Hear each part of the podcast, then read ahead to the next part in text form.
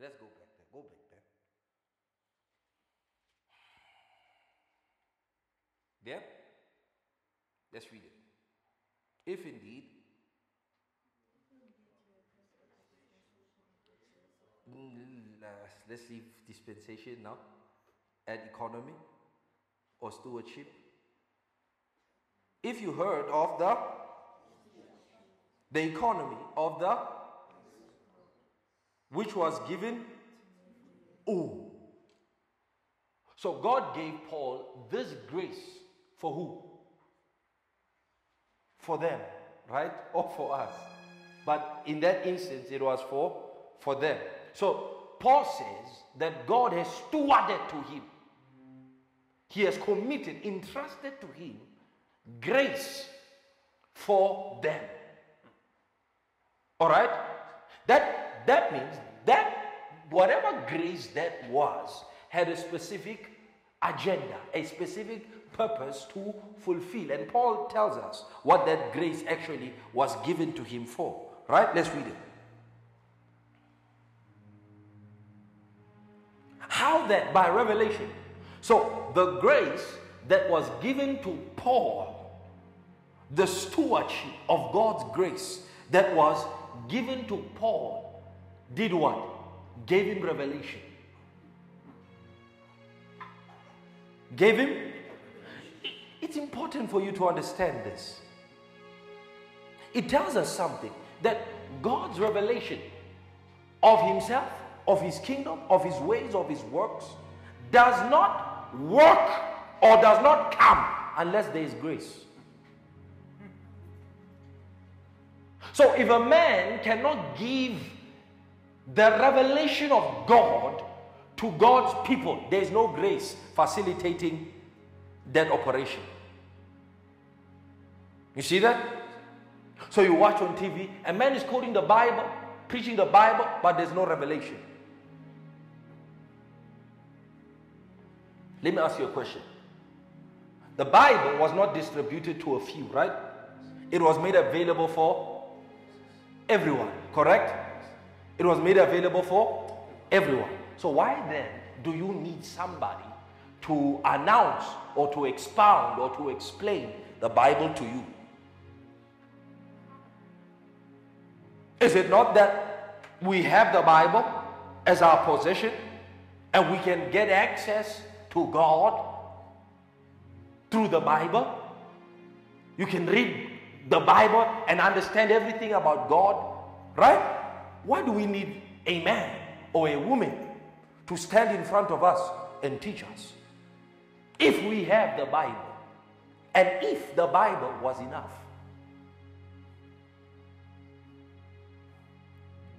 Come, no? Eh? Why? Because we should all be chilling at home, right?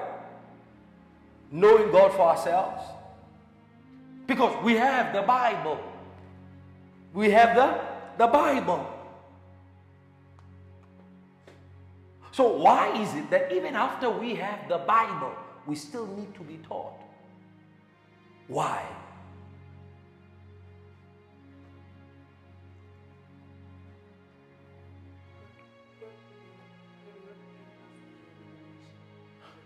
because God did not give the revelation and the grace. But then let, let's let's let's dig deep into this. Then really God would be unfair. Don't you think? Honestly, he would be unfair. He gives you a book, right? And he says, everything about me is there. Shh. And then he does not give you the grace or the revelation to know or really understand everything in there. So he gives you a Bible and he says, find a church.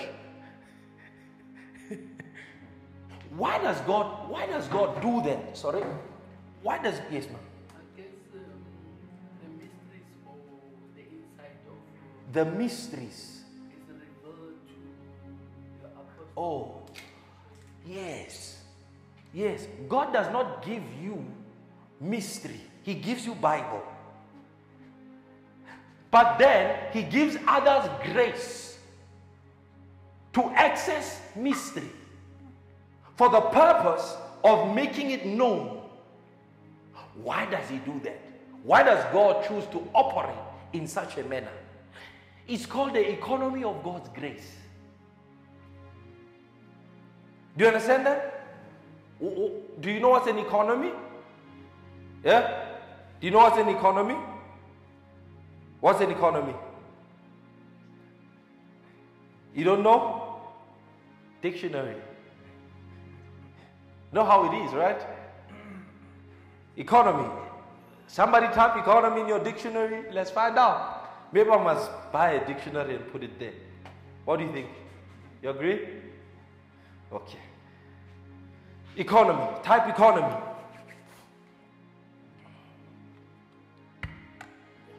Hmm? The state of a country or region in terms of production. Yes. The state of a country in terms of production and consumption of goods. Consumption of goods, yeah. Services. And services, yeah. And the supply of money. And the supply of money. So that's how they define economy, right? The primary function of an economy is to facilitate transactions of any kind. The primary function of any economy is to facilitate and administrate the process of transaction. That's why in an economy we have markets, right? We have industries, right? And in that particular industry, there are certain transactions that happen that are consistent with that industry. Okay? So when you think about economy, think about the place of transaction or the administration or facilitation of transaction. So in an economy, trade must take place. You understand? So when we talk about the economy of God, you must be thinking about how God facilitates, because this is the economy of God's grace, how God facilitates His grace how God distributes His grace. Are you following me? So He gives us a Bible, but then we still need those who are grace to provide mysteries. Almost as to suggest that Paul didn't need any Bible to deliver mystery to deliver revelation. Are you following me? It was not written anywhere that Jesus Christ is the Son of God. That's why Jesus said, Flesh and blood has not revealed this to you. He says, But my Father in heaven. So, revelation is the ability to, to, to withdraw from the reservoirs of God's revelation and transmit. So, in the economy of God's grace, a man who is graced by God to give revelation, to give mystery, should be able to have the ability to transmit that grace or that mis- revelation or mystery. You following now? You understand? Let's read it. So God gives you a Bible, but the Bible doesn't give you mystery. The Bible doesn't give you revelation. Why? Revelation in what sense, Pastor?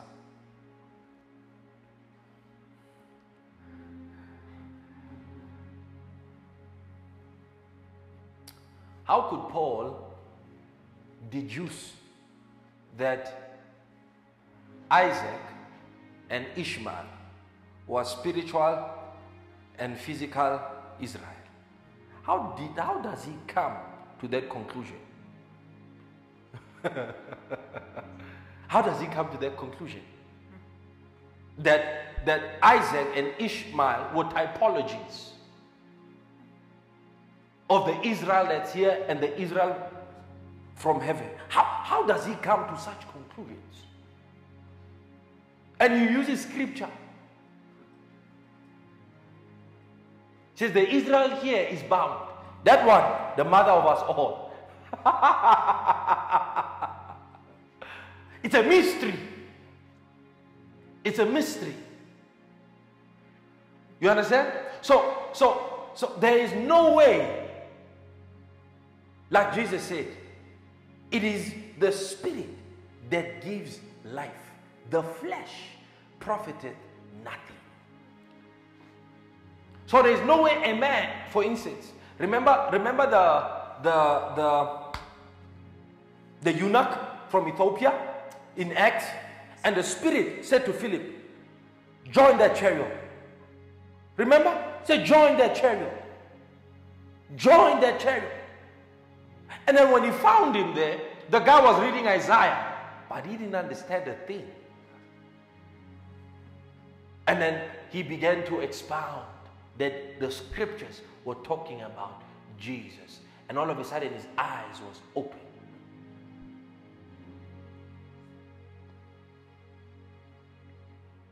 Remember after Jesus' resurrection? How Jesus was walking with the two men and then realized that it was Jesus?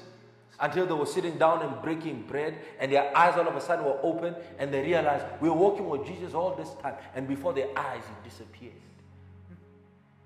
What had happened? They had come into revelation. Revelation is when you see something for what it truly is. It is not only an uncovering, but a manifestation. So he says, You need grace for that. How that by revelation he made known unto me. Do you see that? By revelation. He, so whatever Paul is writing, you see, one of the most beautiful things you see in the Bible, Paul is Paul is not part of the 12 apostles. He's not part of it. He'll never be part of it. Hello? Paul is not part of the 12 apostles. Are you following me? Now, the 12 apostles are those who will sit on 12 thrones. Paul is not one of them. The 12 apostles are those whose foundations in Jerusalem have their names on it. Paul is not there. He's an apostle, but not in that category, not in that rank. You follow? But there's something that Paul is that none of them will ever be. Paul is what we call a foundational prophet. He, he, he had been entrusted with the formulation of New Testament doctrine. Paul writes, establishes New Testament doctrine. New, it comes from Paul, not Jesus. Paul. Paul is the author of the New Testament doctrine. How did he get that? You, you, must, you must understand something about the Bible, right? The Bible is not, uh, but again, is not uh, Old Testament and New Testament. Are, are, are you following me? Are you following me? The Bible has is pre-Old Testament and New Testament. So when you read Genesis, Genesis is not part of Old Testament. Any everything in Genesis is not part of the Old Testament. Are you following me? So whatever happens in Genesis has has an original tonality in us understanding God. So there is what we call the law of first mention. And every truth in the Bible that you find anywhere, you find it in Genesis. For instance, the principle of tithe, Genesis. It started there. It didn't start with Moses. You follow? Then you have Old Testament. Old Testament really is Old Covenant, right? So the Old Testament didn't really begin until God signed that document, the Ten Commandments. Before that, they were not living under any testament. Are you following me? So, from Genesis, Exodus, in the wilderness, until they sign, that is pre testament.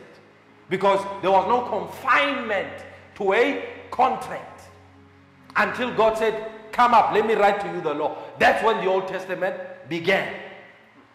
Right? And the foundational prophet there who formulated that was who? Moses. So Old Testament is everything that has to do with Moses and the prophets. New Testament, Apostle Paul. You following? So he's letting us in to what really got him that job. And following? What really got him that job was not his holiness, was not his righteousness. He said it was the economy of the grace of God. It was the economy of the grace of God. And how that by revelation, by revelation, he made known unto me the mystery. So without that dis- uh, distribution or stewardship of that grace, Paul could not go into the bosom of God's mysteries and access whatever God gave him. Read it. How that by? Revelation. Revelation. Apocalypto, yeah? He made known to me the mystery. Yeah? As I have briefly written already, Yeah? by which when you read, By which when you read, you may understand my knowledge in the mystery. see the, the word is not knowledge, the word actually is understanding there. Alright? The word there is understanding. It's sunesis. Okay? Sunesis means the ability to mentally put things together, to construct an understanding from the body of knowledge that is available. So, how that when you read, he says, I've briefly written. It's not all that Paul knew is not all that he wrote. L- You, you understand? All that Paul knew, for instance, he says, I was up there in the body out of the body, I don't know. I heard things which is not lawful for man to speak. He did he speak there? Did he write there? So he died with things he knew, but didn't reveal. Because he was to write the epistles in such a way that man could really understand what is this mystery and then delve into it themselves. So when you read the, the epistles of Paul, they are an incomplete body for another day. So read that you may know my knowledge or understanding in the Mystery of Christ. so, so he had an understanding in the mystery of Christ. Let's read, brother. Continue. Which in other ages Which, which in other ages, yeah. was not made known Look at, look at, look at, look at, look at grace. Look at the power of grace. Look at the power of grace. Grace migrates ancient or eternal wisdom and migrates it into the spirit, localizes it into the spirit of man. He says, in other ages, in other eons, it was not made known. He says it was hidden where? In God. So nobody, the angels did not have access to this. Other civilizations did not have access to this. Hmm. It was only in the dispensation, in the economy of grace, that now everybody, so the Jews knew about this revelation the same time the Gentiles did. And in fact, it was Paul who was sent to the Gentiles. So this mystery really was revealed to the Gentiles first and not to the Jews. A story for another day. Read them. As it has now been revealed And it has now been revealed by by the Spirit to his holy apostles So the apostles and prophets are actually custodians of mysteries. So if a man say he is a prophet or an apostle, he must be a custodian of mysteries. You follow that? He must be able to access the treasuries of secrets and minister to men. Any true apostle, any true prophet who does not have that ability or that capability cannot be regarded genuinely as a prophet or as an apostle. Because the Spirit says He has revealed it to His holy prophets and apostles. What? The mystery.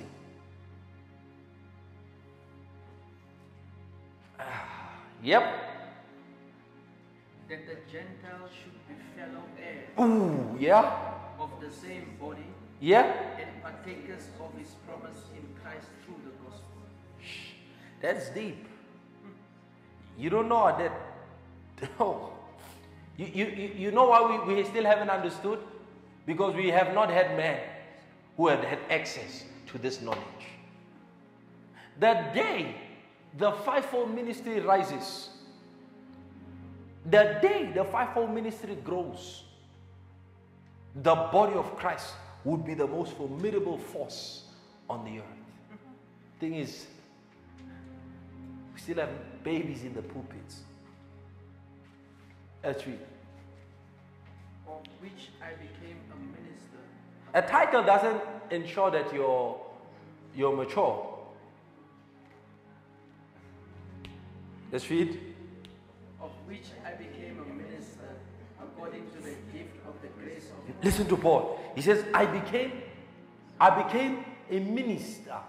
I became, A minister. I became, A minister. I became, A minister. I became.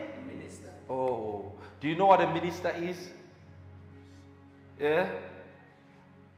Notice Paul is not saying of which I became a prophet, of which I became an apostle or a teacher. He says of which I became a minister.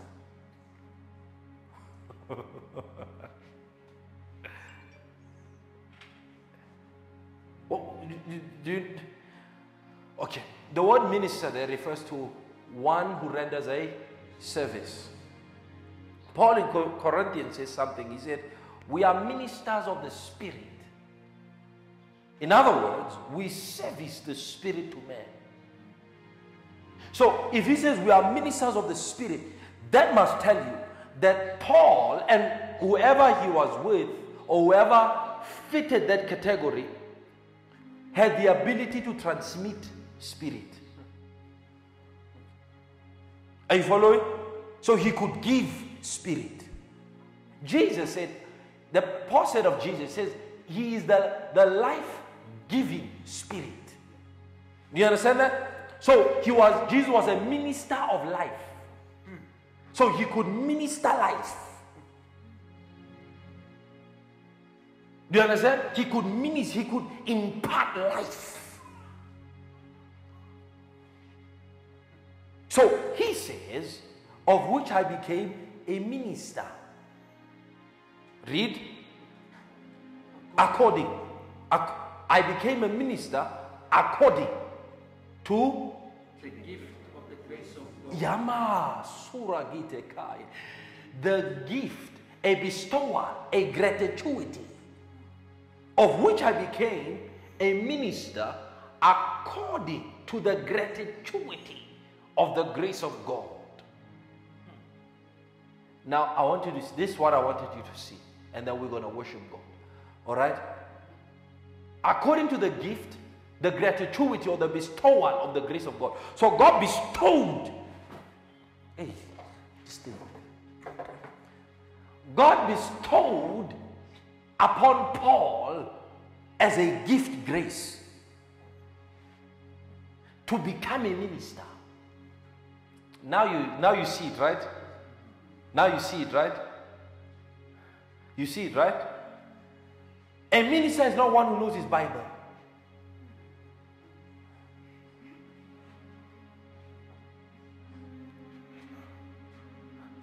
Hello. If that is the case, that would mean that for God to call a man, that man must know the Bible. And God doesn't call a man because he knows the Bible. The spirit in the man. Oh, I can tell you about a man of God who had wanted, never went to school. Hi. How are you? Everybody, hi. never went to school, never went to, didn't know how to read, didn't know at all. And then God called him. The highest grade he had was grade two. And God called him. And he knew the Bible better than any human being in that generation. I can tell you of Finis Dake. Who knows Finis Dake? You know Dake, the Dake Bible? Finis Dake? The guy was praying one day and God gave him the gift of knowing the Bible. And he could quote the Bible. From, he could, t- he could comma full stop. He knew where it was. He can tell you in the beginning it's a comma. There was a time he was sitting in, the interview and he was giving the entire uh, Genesis chapter 1 and then he says, Oh no, I forgot. Let me go and tell you where the commas are. You, you, can't, you can't get that from memorizing Bible. So you don't become a minister because you can gobble up and Ministry is a functionary of the bestowal of grace. So when we talk about a ministry, we are talking about the nature of the grace upon that individual, not upon the body or the organization. No, upon the individual. It is from the individual that every single thing comes to fruition. So he says, of which I became a minister. A minister carries out ministry. You understand? And a ministry is not one that goes from place to place preaching. Ah, it's not what Paul is talking about. The problem is that the body of Christ is still as it, as, at, at its infancy, not even at, at, at its teenager state in revelation and knowledge. So he says, of which I became a minister. So, what was the ministry of Paul? To reveal mysteries.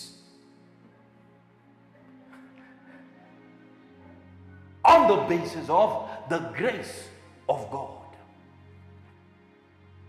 You follow? You follow? So he says, of I don't of which I became a minister according to the bestowal or the gratuity of the grace of God. Now listen to what he says. Yeah? Given to me, Given to me. Given to? Given to me how? Through. So just say through. Yes. Given to me through the effective working through the operation, through the operation of his power.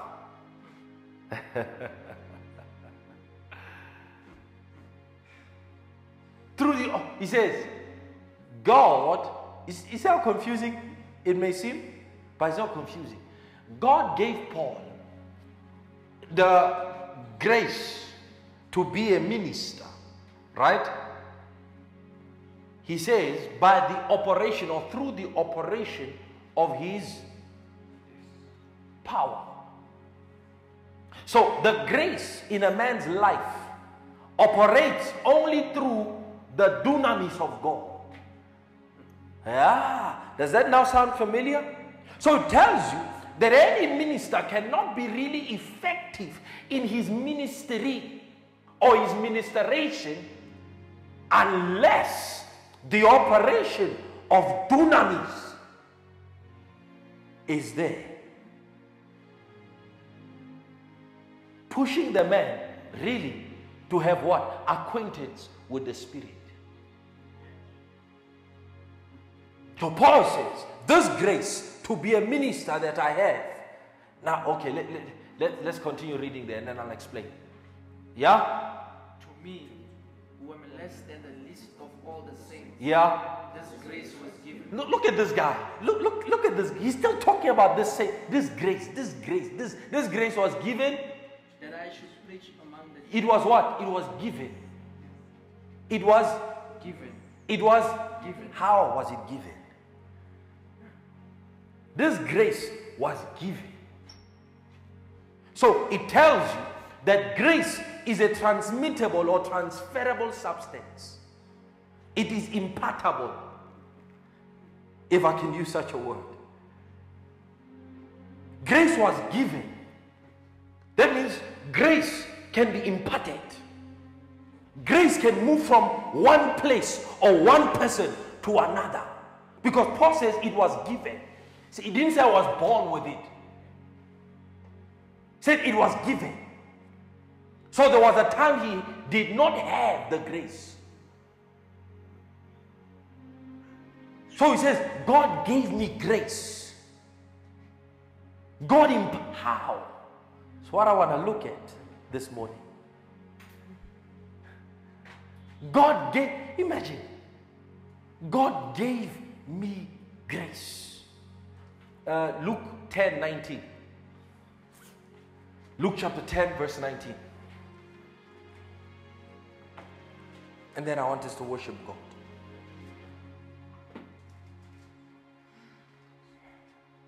Amen. Luke 10,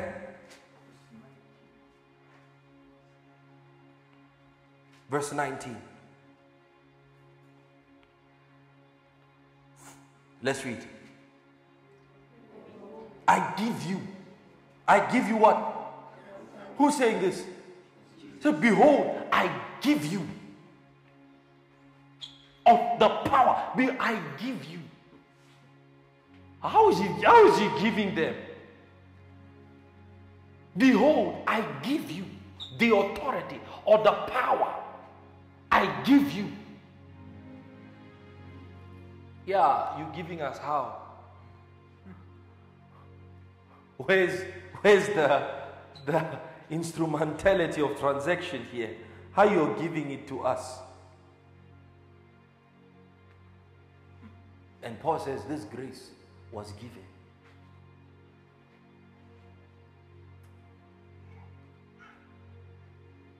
There is a science behind the operation of God. And by science, I mean knowledge. Are, are, you following? And Paul tells us how actually God gave it to him. Let's go back to Ephesians. Ephesians 3.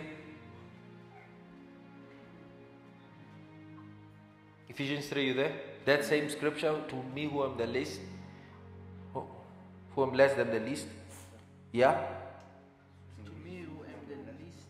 Yeah? The less than the least. Let's read. To me? Less than the least of all the saints. This grace was given that I should preach among the Gentiles. Yes. So the grace was given to preach among the Gentiles what? Riches past finding out. The unfathomable, unsearchable riches of Christ. What are these things? What are, what are these unsearchable? Do, do you see the mandate or the scope to which that grace worked or operated in his life? So now, how did God give him?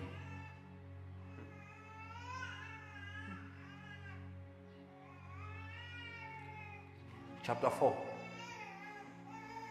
Yo, bro.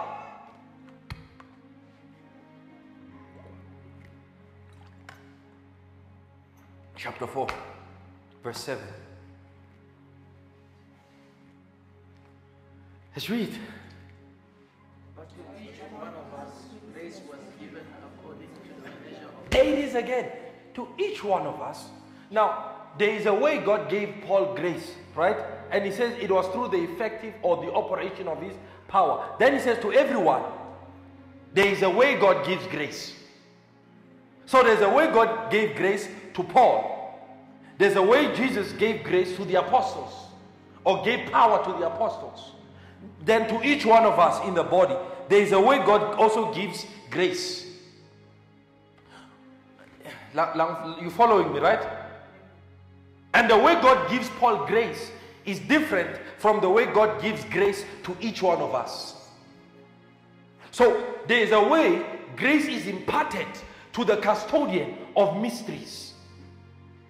That is different from the way God gives grace to the receptor of the mystery.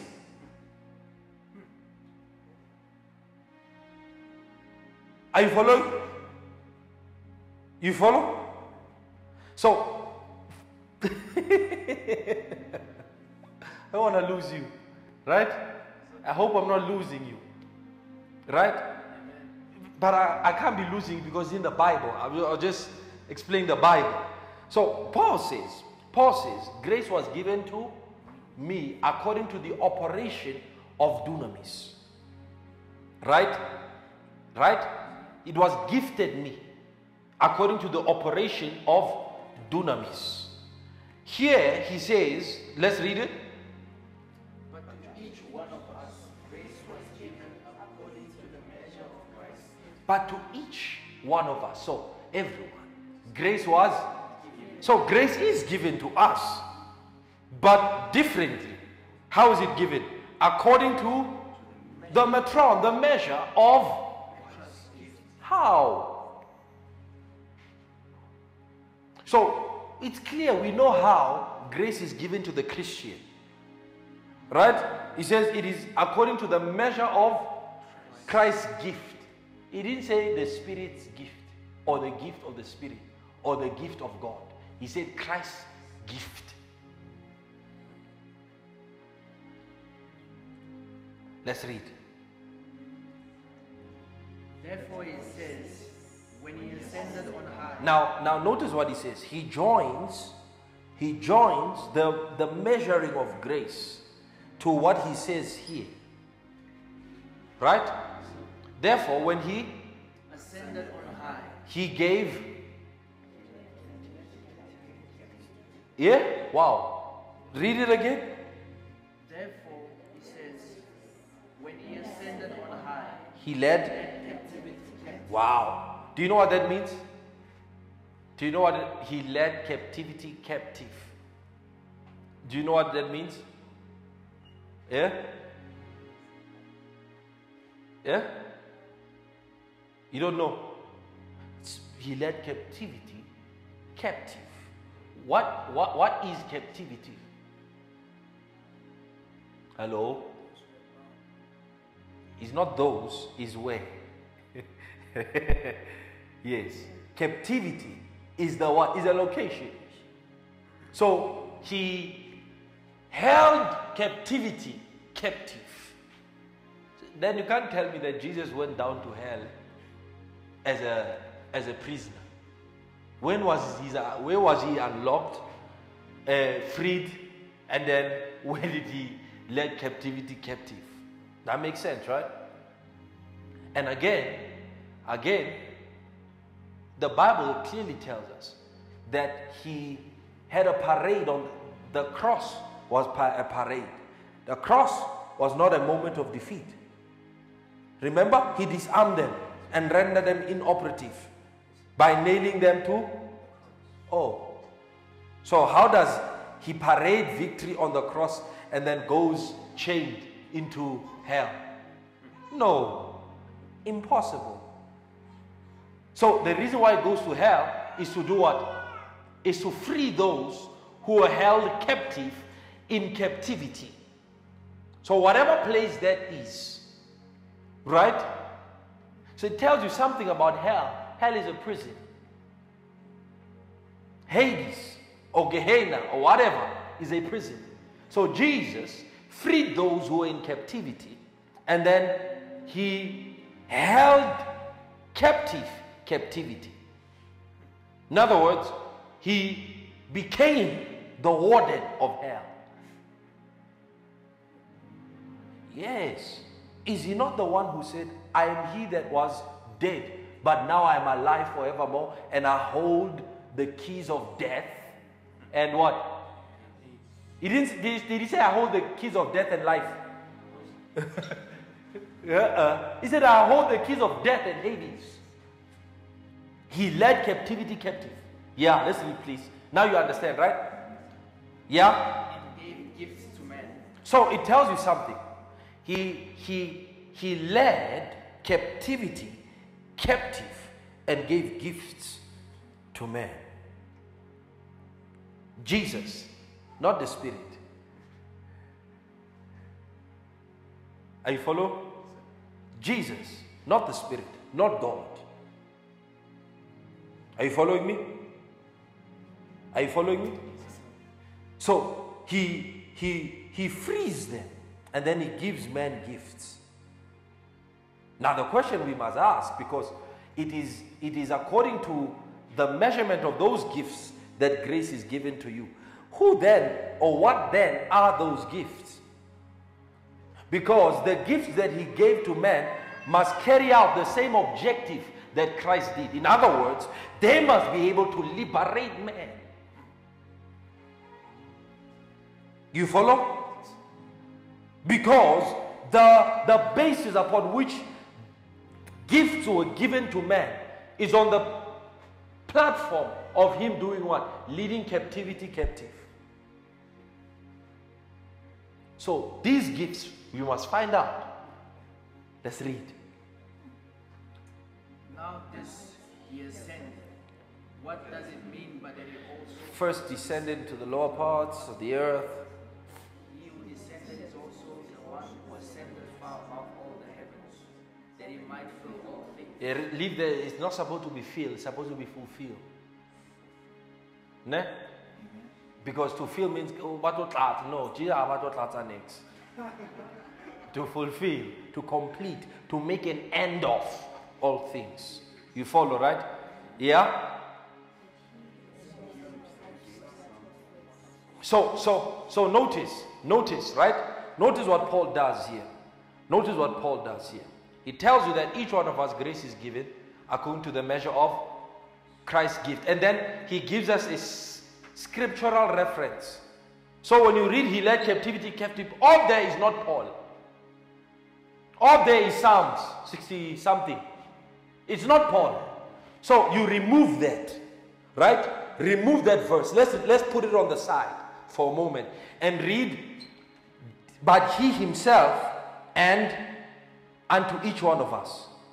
You follow? So the reference is for contextual understanding, right? Now let's read seven and let's skip the the part where he's, he's, he's quoting a scripture and let's read, read but he himself. You understand, right? Let's read, please. But, but to each one of us grace was given according to the measure of Christ's gifts. Yeah? And he himself There you go. There you go. You saw it? You, you, you saw that? But, but, but to each one of us is grace given according to the measure of. And he himself gave. Yeah? See, I have a problem with to be. I have a problem with it. I have a problem with it because you you read there, it's italicized, right? Anybody who to be is not italicized? Yeah? It- anybody who's to where to be is is not italicized. Lift up your hand. Everybody. It's italicized, right? It tells you it was added. That means it's not really supposed to be there. Or the scripture can maintain its integrity without that particular inclusion because it's not there in the original script. So let's read it without to be. Let's read. and he himself he himself, I don't want you to miss that. He himself, all right? He him, not through or himself. You get it? Him, let's read. He himself did what? Oh, there. Now, now, now, now, now something begins to click because it is agreeable with what he says in verse 7. In verse 7, he says, To each one, right? To each one he gave grace according to the measure of Christ's gift. So now, in, in that verse 9, he, he goes into the distributions of that those gifts. So he says, and he himself gave some apostles. Oh, wait. Now the meaning changes. Do you see that? Because if you read it to be, it will mean he gave Nero to be an apostle, he gave uh, Mike to be a prophet, he gave Chris to be an evangelist, right? But when you begin to say he gave some, you are changing the entire meaning. Because now it no longer means he gave Nero to be an apostle, but he gave Nero an apostle.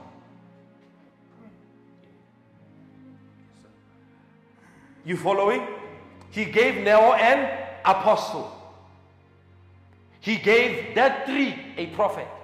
He gave that ten an evangelist. He gave that six a what? now you see it. Because it is impossible that he would give everybody. That's why he said he gave some. Not everybody will have an apostle. Not everybody will have a prophet. But it doesn't matter because they all fulfill the same objective. Are you following? So God gives you grace in accordance to Christ's gift. So the gift that Christ gives you to impart that grace to you must be compatible. You understand that? With the blueprint of your destiny. Because grace, the gift of Christ, must always be compatible with God's destiny to you. Because God gives grace for what? For a mandate. The impartation of grace is always for a mandate. Here he's talking about the grace for life, the grace for destiny. So grace is given to you, but it is in accordance with what? With the gift of Christ. So, so that means some will have apostolic grace because it's measured according to the gift. Some will have prophetic grace, and some will have all of them. So God gives the layman, the, the one in the body, grace differently from the one who transmits it. The one, to each one, the each one must have grace according to the gift. This one, the transmitter, must have grace according to the operation of dunamis.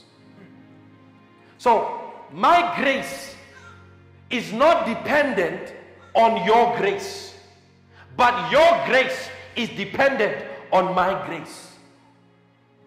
Is how he structured his kingdom. You follow? So anybody who's not called into that's why that's why the Paul says, No man takes this honor upon himself. The grace that any Christian has is measured by the gift that Christ gives you. So the, the gift is the ministry. Are you following me? The gift is the ministry, or rather, the minister. Now it makes sense. Now it makes sense. So if I want to increase grace, the metric of that increase, the instrumentality of that increase is the gift, is the minister, is the office. If the minister wants to increase his grace, the metric is who? The metric is dunamis, is the spirit.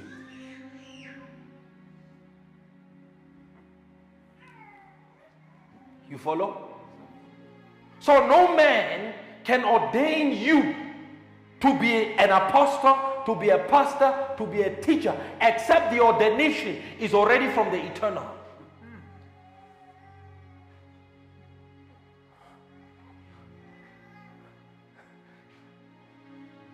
A minister does not need any human reference to his grace.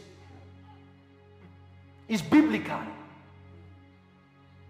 He does not require any human reference to the grace God has given him. The reference is what? The reference is what we call the, the, the credentials of that particular grace. If he says he's a prophet, he must be able to exude the prophetic office. If he says he's an apostle. And he told us that the foundation of an apostle and prophet is his ability to expound and reveal mysteries. His Bible is not me. It's not me. Moses said to God, Who shall I say sent me when I stand before Pharaoh? Why? Moses was looking for human reference. God says, No, tell him, I am that I am sent me.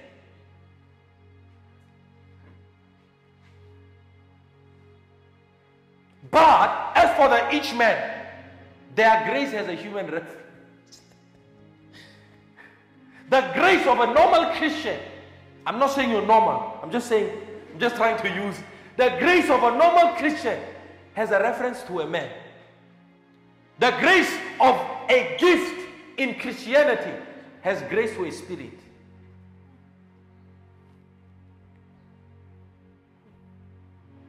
So God transmits grace differently.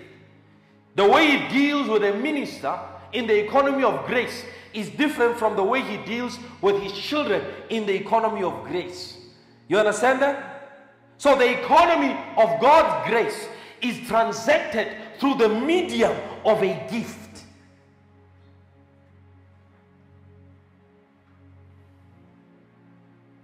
So the gift then must learn how to give grace to the Christian man or woman the same way he was given grace. Now that's where it becomes tricky. Because some don't even know how it was given.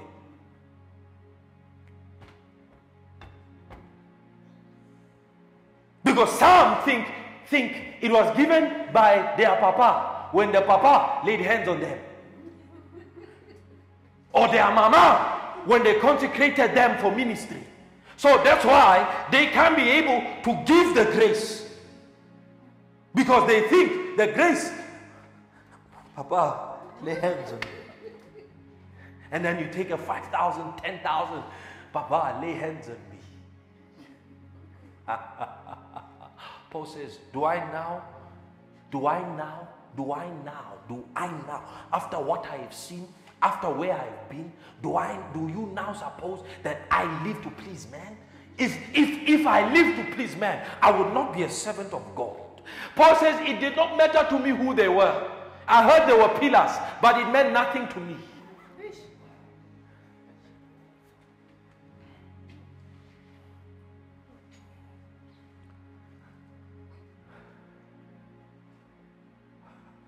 He says, This gospel, he says, it came as what? As a revelation to me.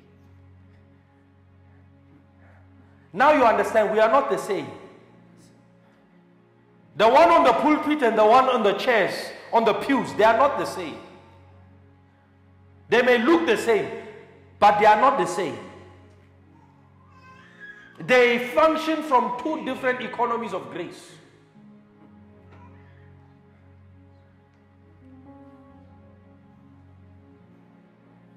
But then, how is the grace given?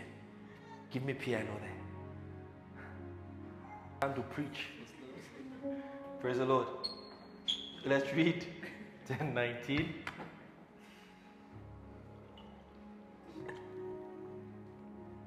Ten nineteen, the same one we read. Behold. Hey, that was nice. How? Behold. Behold. Let's read.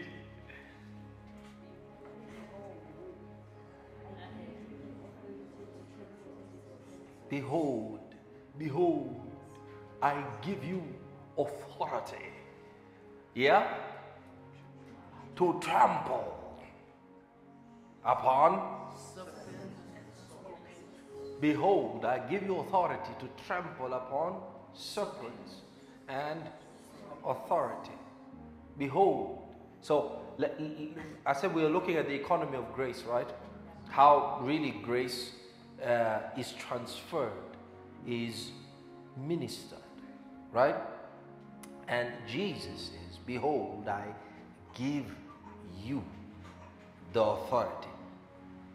I want us to look at how and who gives Jesus authority that he now gives to them.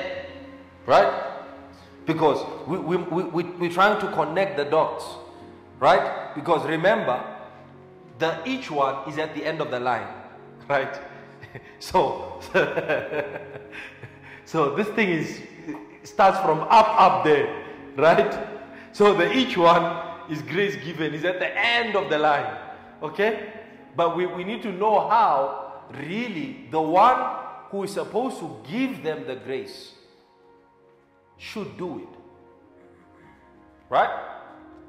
So there's no better place to learn from but Jesus. Let's read uh, Matthew 28. You know it, huh? You know it. Matthew 28.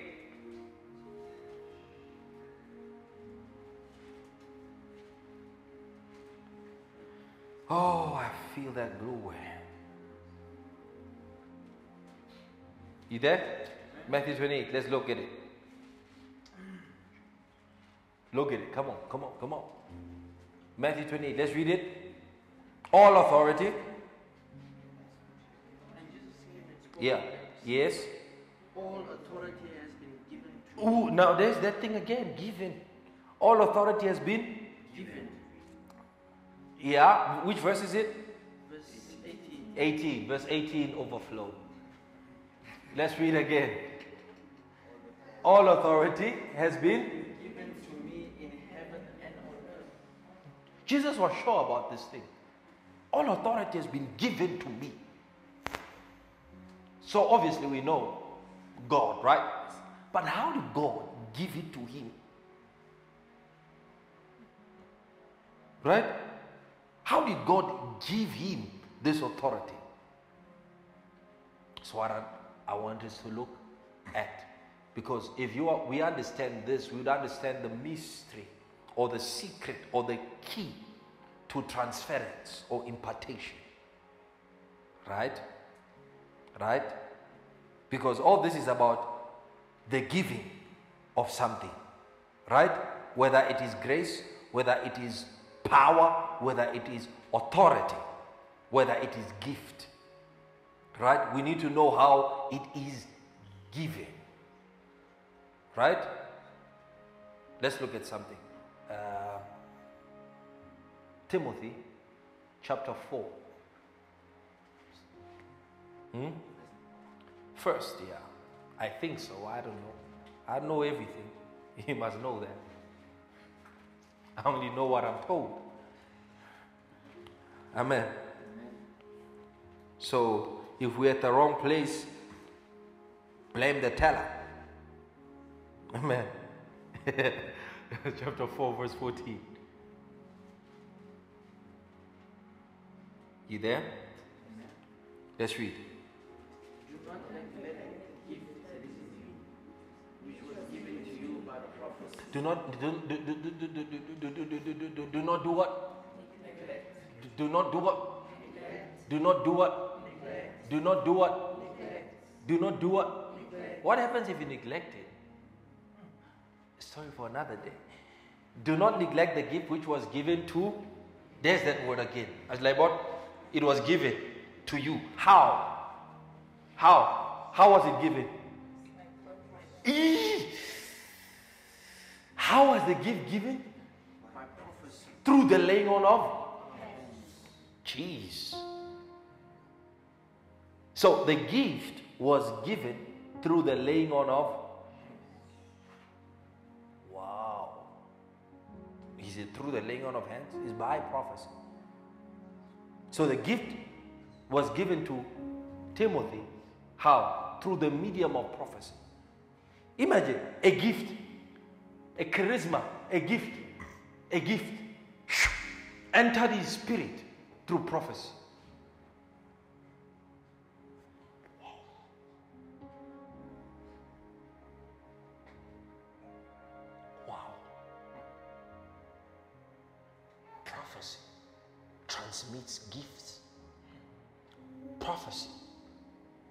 Is the vehicle through which gifts are ministered.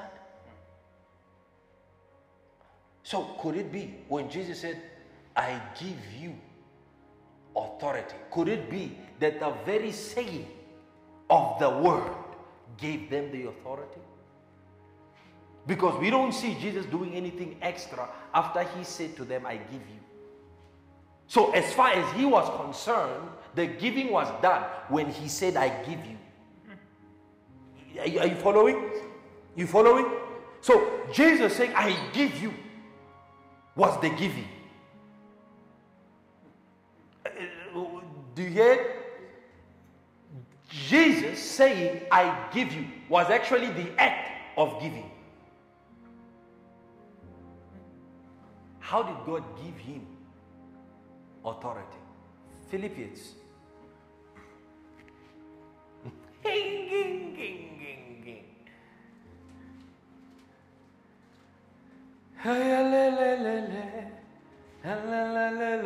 Two, chapter two, Ephesians chapter two, verse. Uh, Philippians two, chapter two, verse what? Five or six or seven? Which one? Which one is it? Verse number nine. Okay, read it. Therefore, God also Therefore, God. Therefore, God. Talking about Jesus, right? Therefore, God did what? highly exalted him Wow. Yeah. and given him There is it again. And given him. Yeah. the name which is above every name. Wow. How did God give him? How did God give him? How, how can we find out how God gave Jesus that name or and every other thing? Tell me, where, where can we go to discover that? Where can we go? Hmm? To, to discover really how God gives. Where can we go? So we see God gives Jesus, Jesus gives us, Paul gives them, Paul is given. There's a giving, giving going on, but we, we really not need to know the modus operandi of this giving if we're going to be benefactors and if it's going to be advantageous for us. How is the giving done? So, where can we go to really discover this secret or this key? Yeah, in the Bible. Where? Chapter? Okay, let's let- let's you, you you lead us there. Read that Hebrews chapter one for us. While he's paging through Hebrews chapter one, you think where can we go to find out how this giving, giving, giving is is done? Is done. How is it done? We understand it's given, but how is it done? Hebrews, read it for us. Verse from verse 5. Okay, read it.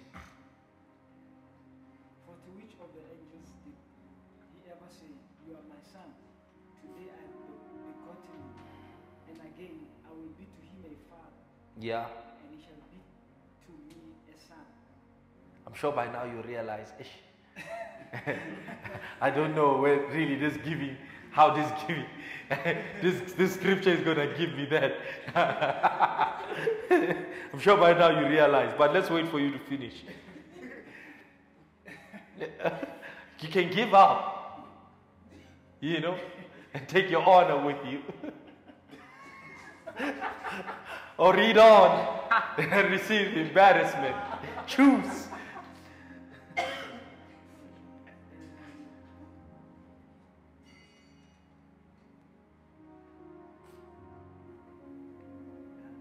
You give up, right? You're an honorable man. Where can we go? Come on, come on, guys. Where can we go? Where can we go? Think in the Bible where we can really learn how. I took you to one place, right, Timothy? Right? He said through prophecy it was given.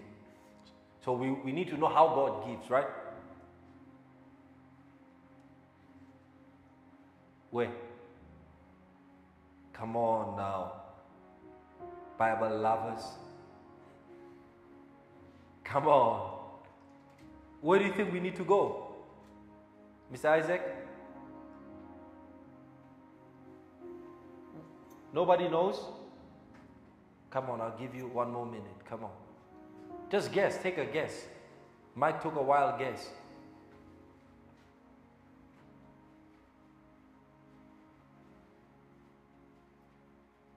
I said it to you in the beginning.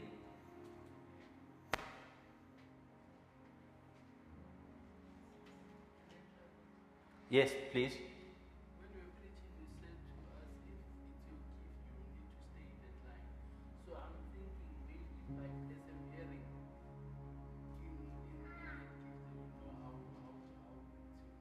No, no, no. I'm not talking about how your gift. I'm talking about how that gift is given to you. How it comes goes from the hands of God into your hands. How is it done? That- yes, imparting. How? Imparting how? Because to give is to impart, right? So how is it done?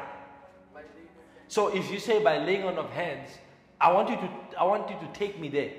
Find me one instance where something was given and the hands were laid on. You understand? Yes, you're right. So find it for me. Which one? Where? In Acts, okay. Please let's read Acts. You read Acts for us. Acts where? Read it. Oh, there's somebody. Yeah? to the, to the church of uh, Corinthians. Yeah. He said, because they didn't understand about the Holy Spirit. Okay. Then he laid hands Yeah. on them. That is when they received the gift. Oh, nice. Okay, nice, nice, nice. Yeah, yes, sir. I think when John laid hands to baptize Jesus Christ, When, what did John give Jesus? When he when he laid hands on him, what did he give him?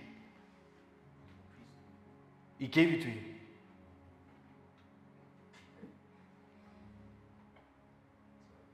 Yeah, you must be confident with your answers. yeah, yeah, right? Right? Okay, so that's how men transfer, right? The, the, the, the, the that's a weaker way. It's not the God way.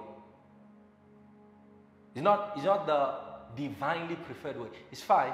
It's, it's right. Laying on of hands. Let's, let's find it. Deuteronomy. Last chapter of Deuteronomy. Last chapter of Deuteronomy. All of you are right, right? You're right. But we need to substantiate that, right? So, Deuteronomy, the last chapter of Deuteronomy. Because I don't think God laid hands on Jesus.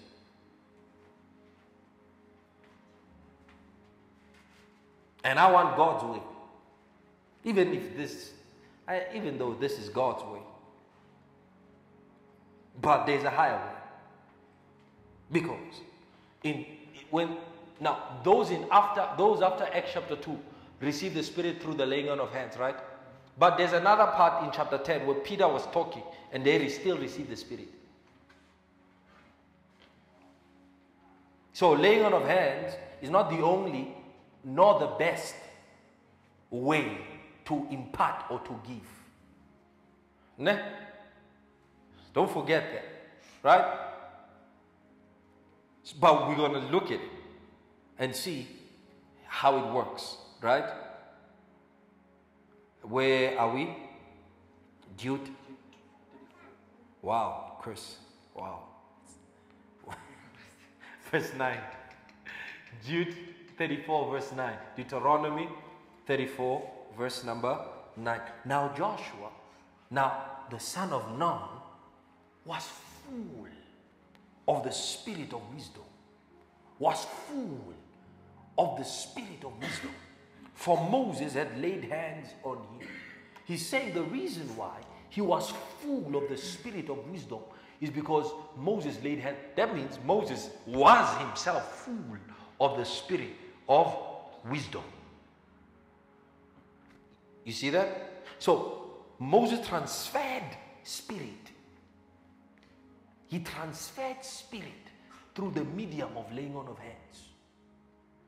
He transferred spi- the substance of spirit, telling me and you that spiritual substance can be transferred. Spiritual substance is transferable, such as I have, give I thee. such as I have. You can only give what you have, right? So, in the kingdom of God, the economy of grace works through the medium of impartation and transference. So, a man or a woman can receive more of the Spirit, not via heaven, via transmittance from another man. You, you, you follow that? You, you follow that? You understand that? That you, you more, listen, the spirit of wisdom is a person, is a personality. Yet he was transferred into another system, into another man, through the laying on of hands. And I said to you, it's not God's preferred way. Numbers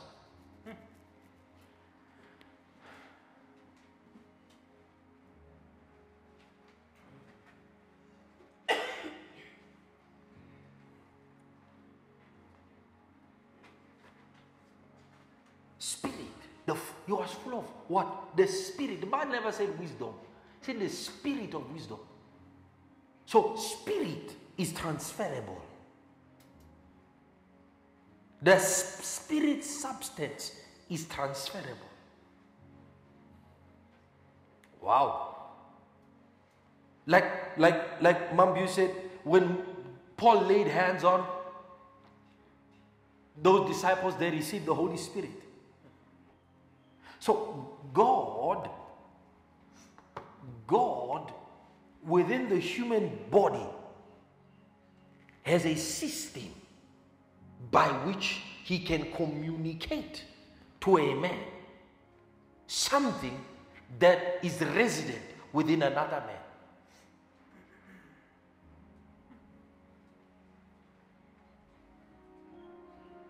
Amazing. Amazing. One of the reasons why Paul says, do not be hasty to lay hands, lest you partake of that another sin.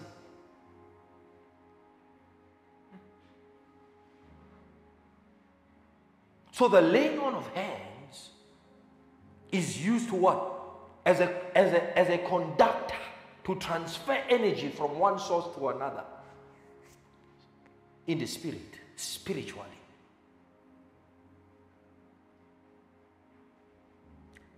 Wow. But then there are other ways that God does this.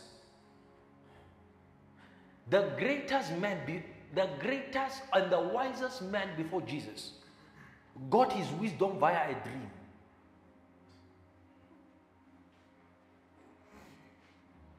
The wisdom of Solomon was received in a dream. And in the dream, God did not lay hand on him. God said, Because you have not asked for this, this, this, I give you what you ask and more. And it was done.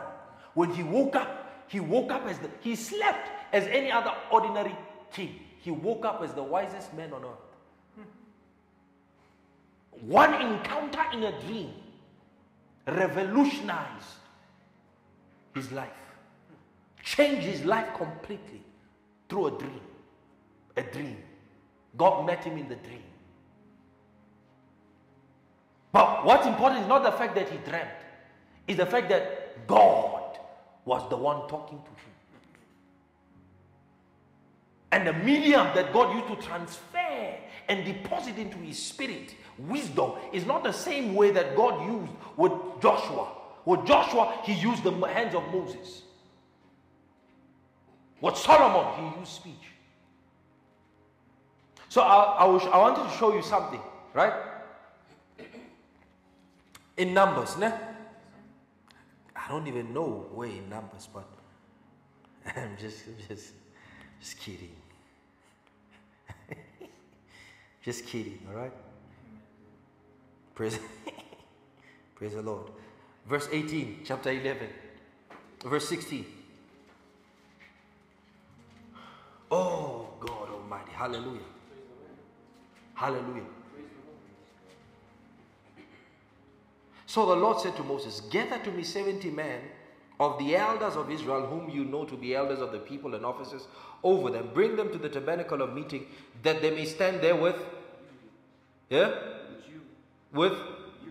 then I will come down and I will come down and Talk with you. I will come down and Talk with you then. re continue. I will take off the spirit that is upon you and will put the same upon you. So why does God need to talk to Moses to take the spirit that is on Moses and give it to them? Let's see. The instruction gather them. I'm coming down to talk to you and I'll take their spirit. Your spirit and give it to them. Okay, let's let's find let's see this thing. you there? You there? Verse 25. Let's read, please. Then the Lord came down in the cloud and Spoke to him, and took off the spirit that was upon him, and placed the same upon the seventy elders. And it happened when the spirit rested upon them that they prophesied, although they never did so again. now. You saw did you, did you notice something there? Yeah? God says, I will he came down and he did what? And talked to him. And talked to him and took how did he do that? The answer is there. Between the coming down and the taking of the Spirit, something is taking place. What's taking place? God is talking. So, really, the act of taking Moses' spirit from Moses' spirit and distributing it among the 70 elders was taking place when God was doing what? So, God needed to talk to distribute.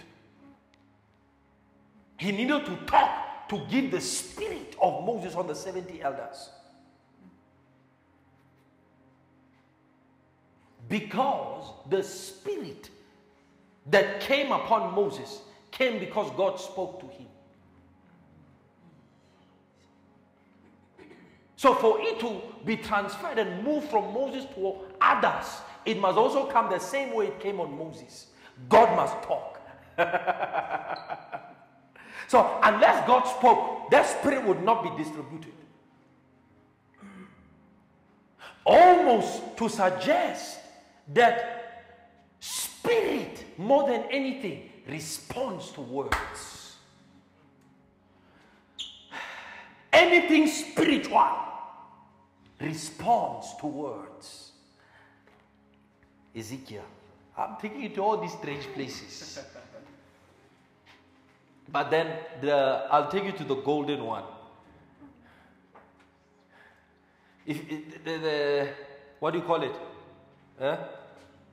Uh, what do you call it? Ephesians chapter 38. I mean Ezekiel chapter 38. There are a lot of there are a lot of things in the Bible. So Ezekiel, maybe it's 37, I don't know. Yeah, 37. Are we there? The hand of the Lord came upon me and brought me out in the spirit of the Lord and set me down in the midst of the valley, and it was full of bones. Then he caused me to pass by all of them, all around, and behold, there were very many in the open valley, and indeed they were very dry. Look at the condition of these bones. And he said to me, Son of man, can these bones live? So I answered, Oh Lord God, you know. Again he said unto me, Notice the wording God uses prophesy. He didn't say speak, he said prophesy.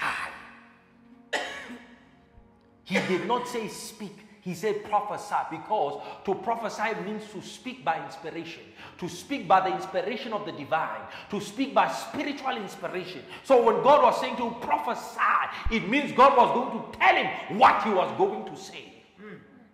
Why? Because anything in creation only responds to one voice, the voice of Almighty God. So when a man prophesies, he is prophesying in the stead of God. It is as though God is speaking. That's why creation must obey when the man is prophesying, not speaking. Yeah, let's read. Prophesy. Prophesy to these bones and say to them, All dry bones, hear the word of the Lord. Again, Thus says the Lord God to these bones, Surely I will cause breath to enter you and you shall live. See, the problem with us and the reason why there is no response in creation is because we are speaking and not prophesying.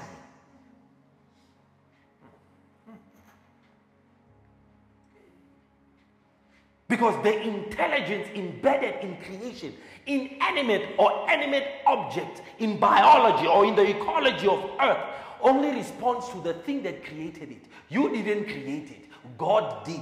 So it can only hear and respond to God.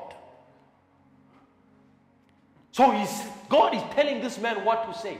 When he's saying what God is saying, there is an alignment of frequency. So the, the creature or the creation doesn't hear me, he hears God.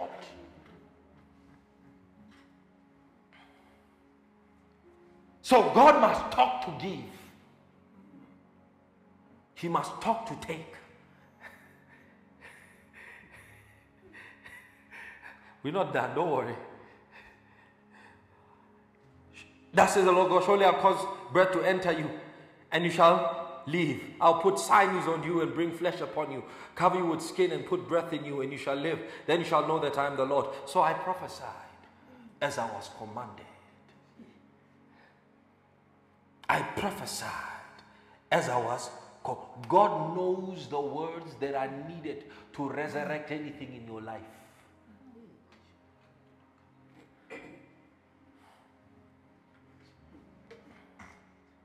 Because transformation only happens in the face or in the presentation of words.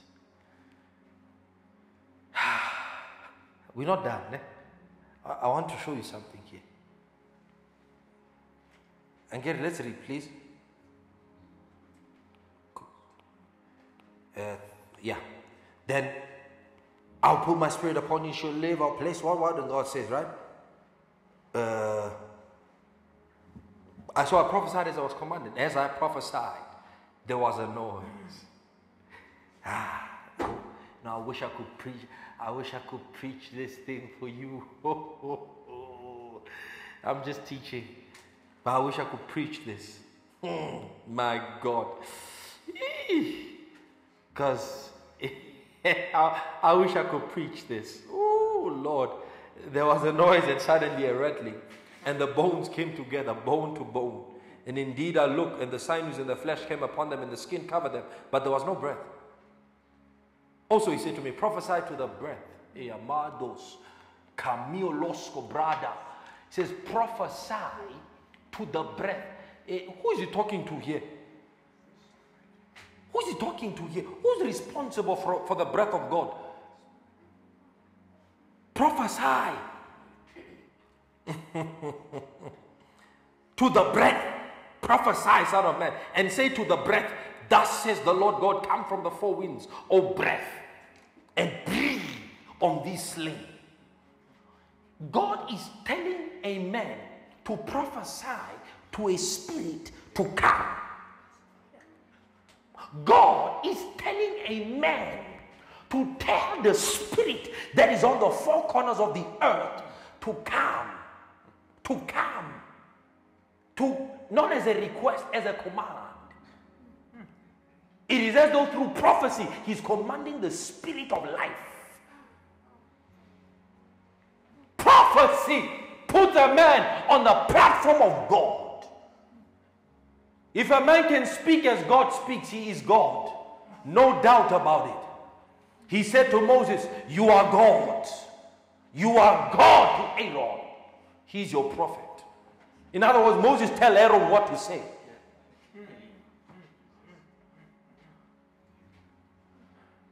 So, all this thing, the breath came, entered them, and they came alive. All this took place through the medium of prophetic utterance. So, really, the best way God gives Genesis. And I don't want you to read your translation, I want you to read my translation. Right? The translation I gave you. We're reading that one. Amen.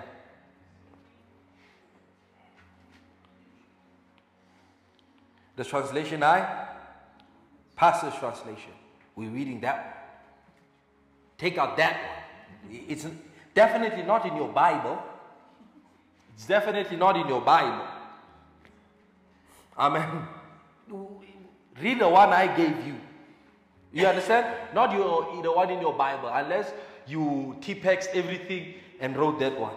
Other than that, take out that one. It's in the group. So you go on your WhatsApp thingy, you search in the group, go to search, chat search, and you type Genesis. It will come up. Uh, there's a reason why I want you to read that one and not this one. Because this one has some irregularities. Amen. Remember, I said to you that there has to be, and when God speaks, God speaks in consistently. Do you understand? God speaks consistently, and the translators in I don't know how you know how much you love truth. I don't know. But when you read Genesis chapter 1, you see a lot of inconsistencies and irregularities, especially in how God is uh, presented as speaking. Which, when you really read Genesis, you realize God isn't really speaking the way that it is said there. Because in verse 26, 27, God is talking to man. Right? He's talking to man directly. So the speech of God in creation is directed to whatever object he is making or creating. He's not speaking in the third person.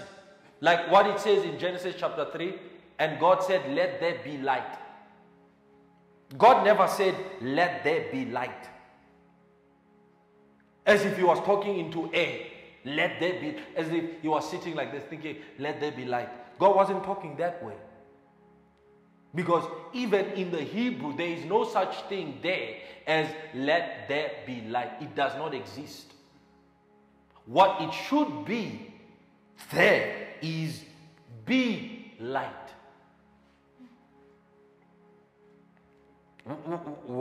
Be light. Be light. Okay, be light. Who is he talking to? Because be light is personal. It means there is something God at that time is talking to directly. As if, let there be light, let there be light. And this takes away from the strength of the communication of the Spirit. Because when you start saying that God said, let there be, let there be, let there be, who's he talking to? Because the, the tonality of God in Genesis chapter 1 is personal. And you see, if you don't understand this, in your, in your entire Christian life, you will struggle. You will struggle. You know why? Because you will, you will end up using that communication even in your life. Oh, let there be joy. Let there be joy. Joy from where? Let there be money. Money from where? Let there be peace from where? And if, if you read Jesus, if, if you read Jesus' life, you will notice he never spoke about the waters, the waves, the trees. He spoke to them. Peace be still. He didn't say, let there be peace. You understand that? So when God communicates with creation, He's always personal. He didn't say to Moses, let there tell say, let there be water from the rock. You follow? So there's something terribly wrong in how Genesis chapter 1 was translated. It's terrible. It's terrible. And I want to show you how terrible it is. Because if, if you really see the way God really spoke, you would understand what I'm trying to communicate to you this morning. We there? Genesis. You found it? You don't, you don't find it. That means you've never read it. You've never read it. You don't know what's going on. You'll stay that way. Praise the Lord. First, God created heavens and earth. The earth became. The earth became because the earth was not always the way it was. You understand? For instance, Paul in 2 Corinthians says, God who commanded the light to shine out of darkness. So God in Genesis 1, 3 is, is talking to the darkness. Because the Bible says he told the light to what? To shine out of darkness. In a way, he was telling what? He was telling a portion of darkness to become light.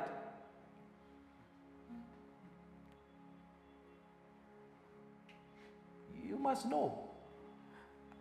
First, God created heavens and the earth became a wilderness and empty. Tohu bohu, right? And God didn't create the earth to be tohu bohu. You know that. And empty and darkness on the face of the, and the Spirit of God was hovering on the face of the yeah. Then God said, Be light. Light became. Read, read your Bible. Read your Bible.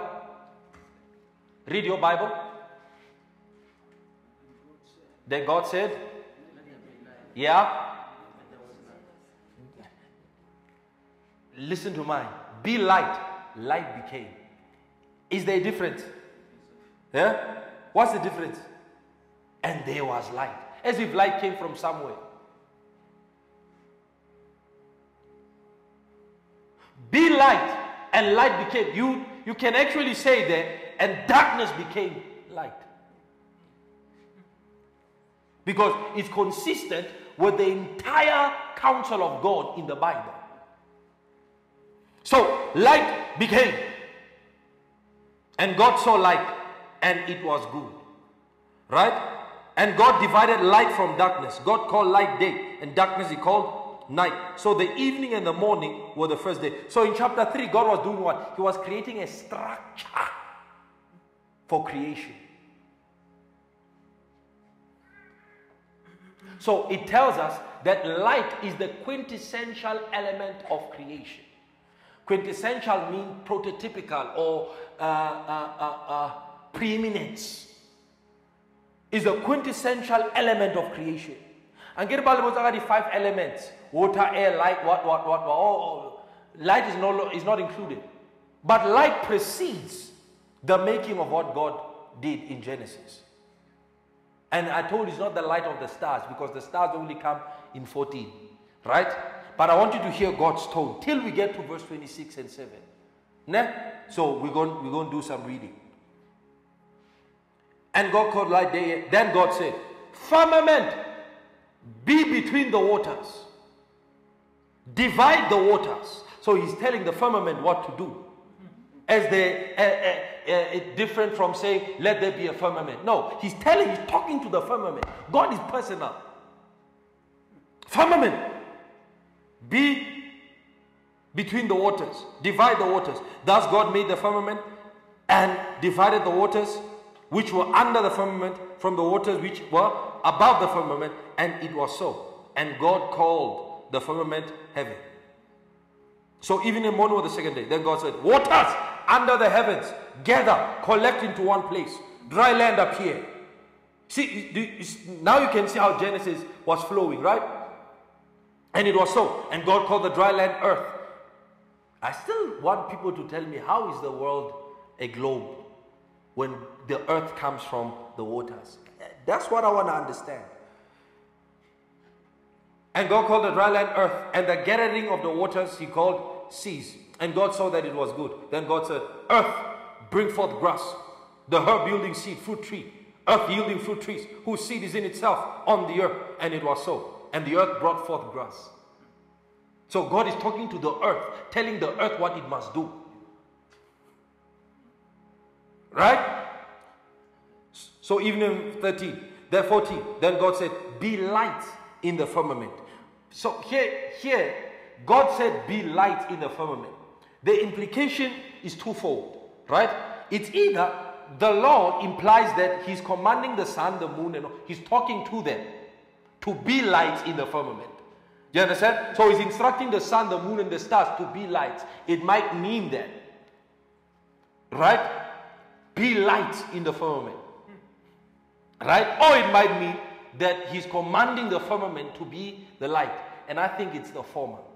Anyways, that's up for discussion.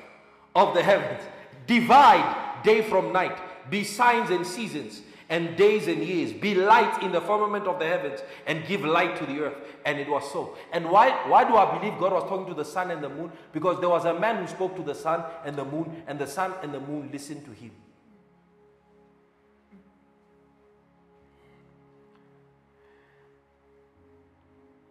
Right? it's deep, no? Then verse 20. So God speaks to the earth, He speaks to the firmament, He speaks. Can, can we go can we go into it? Can we go into it? Yeah?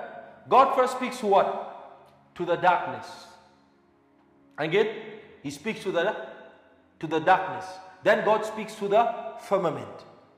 Right? Then God speaks to the earth. Then God speaks to the lights. Then God speaks to the waters.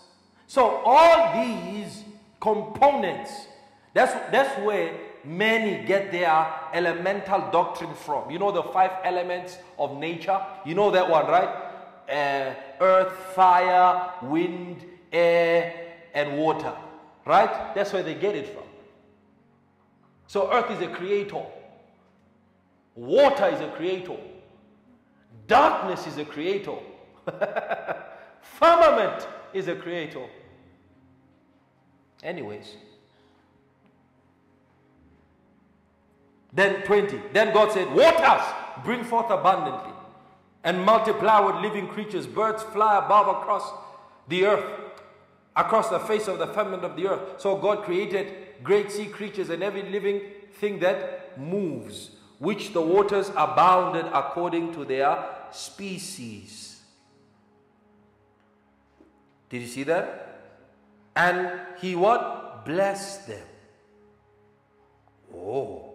Saying, Be fruitful and multiply. Fill the waters in the sea. Birds multiply on the earth. So the evening and the morning were the fifth day. Wow. Wow. You, you, still you still with me? You still with me? Yeah? You still there? Okay. Verse 24. Earth bring forth living creatures, species, cattle, creeping thing of the earth, species, and it was so, right? And God made the beasts of the earth. God made the beasts of the earth according to its kind. Cattle according to its kind. And everything that creeps on the earth according to its kind. And God saw that it was good. Then God said, Make man in our image. Who- i- i- no? According to our likeness, and let them have dominion. Who's, who's God talking to here? Make man in our image.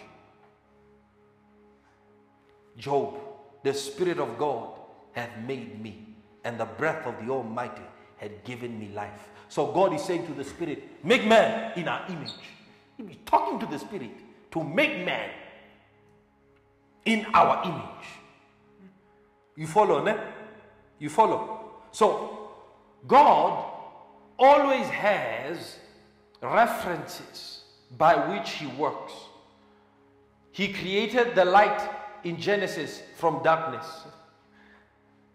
The firmament He called forth, the dome, the earth to bring forth creatures, the waters to bring forth creatures. And then when it comes to man, He's not telling earth, He's not telling water, He's telling spirit. So man is the phantom of God. Right? So I can't dwell on that because that's not my major point, right? But it's deep enough. Over all creatures, so God created man in his own image, in the image of God. He created him male and female. He created them. Then God blessed them, and God said to them, Be fruitful, multiply, fill the earth, and subdue it. Have dominion of fish of the sea, of birds of the air, every living creature, right? And see, I've given you and so, so, so, so, so, so forth. Verse 31. Then God saw everything. Then God saw what? Yeah, read it. God saw everything that He had, and it was. How did God make it? How did God make everything that he made. So, speaking is the labor of God. So when the Bible says, and God rested from all his works which he, he, he, has done, he was talking about what? The work of talk. So he made everything through speech, through the construction of words. Now think about this. Everything that God made came as a direct consequence of what came out of his mouth. God never lifted a finger to do a thing. And he says that the man that he created should function like him. We don't attain Christianity. I mean, we don't attain perfection in Christianity unless and until we attain perfection in our words.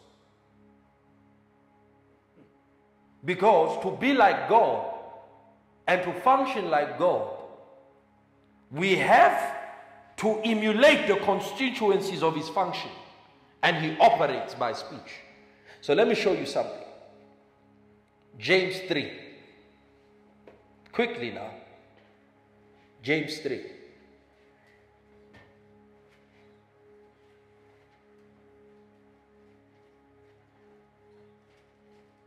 James chapter 3. Let's read, please. James 3, chapter 3. Let's read verse number from verse 2. For we all stumble in many things.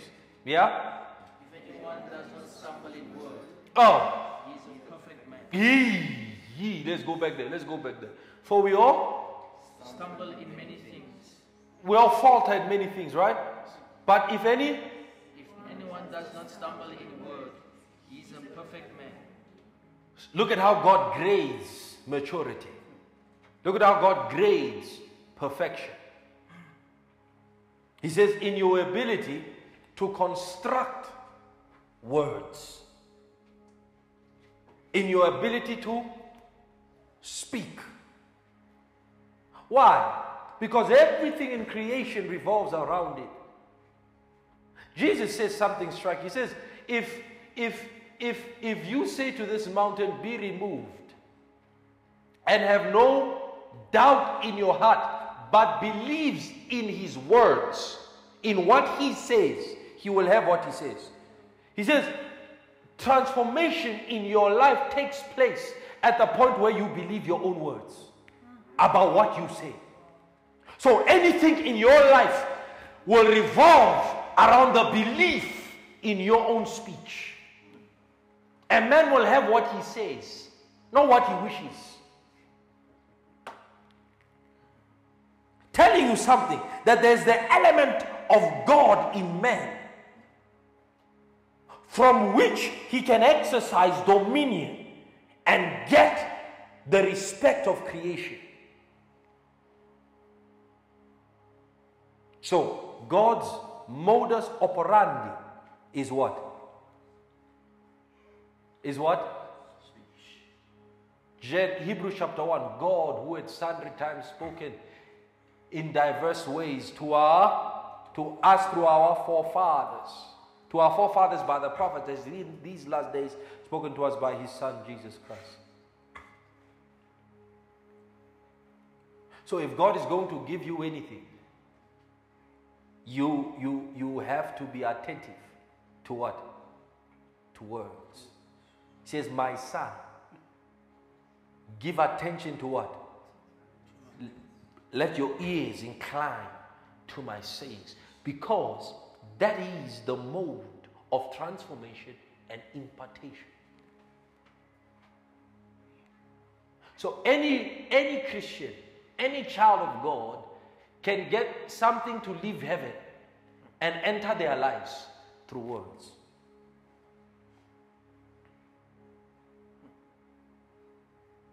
Through but not just words inspired words inspired words So a Christian who is not serious about prophetic utterance, prophetic words, really can have no benefit of the kingdom in their lives. And that's the truth. We are counseled not to neglect that which was spoken to us.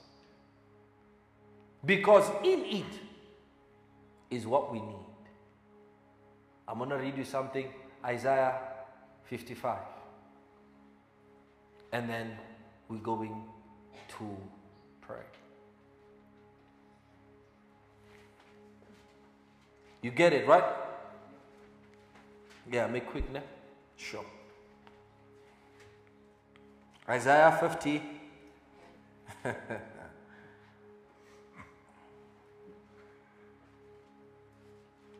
See, with impartation, you don't have to get emotional.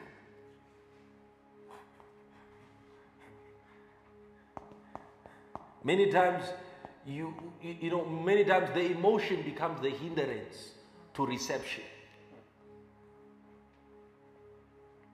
With impartation, you must be sensitive. There's a difference between being sensitive to the spirit and emotional.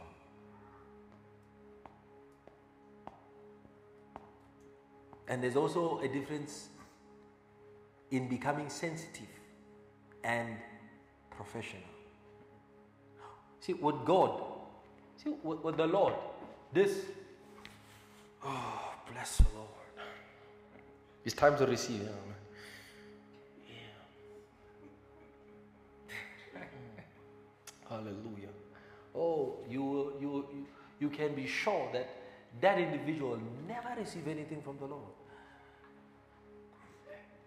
There is the attitude of faith. The attitude of faith, of hunger. Praise the Lord. Well, But we did, I, I think I don't have time to deal with that today. To successfully receive from God. But that's a story for another day, right? Uh, what, what did I say? Isaiah, right? Isaiah 55. Isaiah 55. You there? Verse 10. For as the rain comes down and snow from heaven and do not return there, and do not notice this, and do not.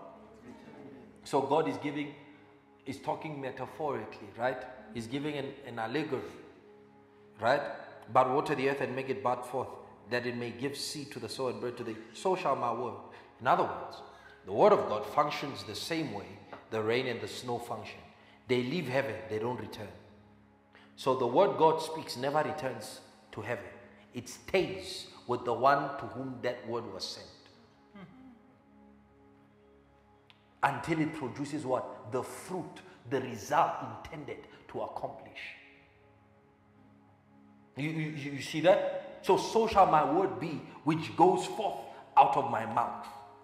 It shall not return to me void, but it shall accomplish what I please, and it shall prosper in the things. So God is telling you that the word He speaks does not fail, cannot fail. It's not in its nature to fail. Are you following me?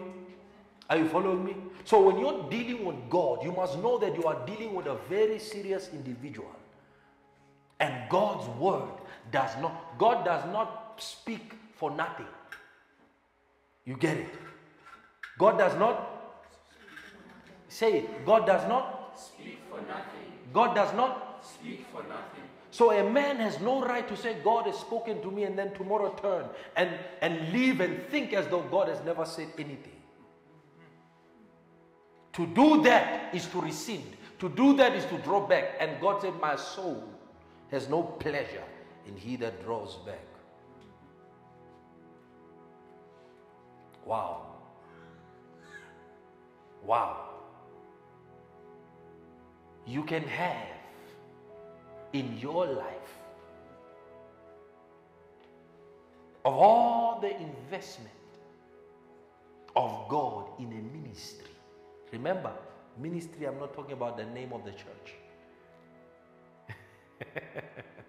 ministry, I'm talking about what? The grace that facilitates a minister's work. The grace that facilitates a minister's work.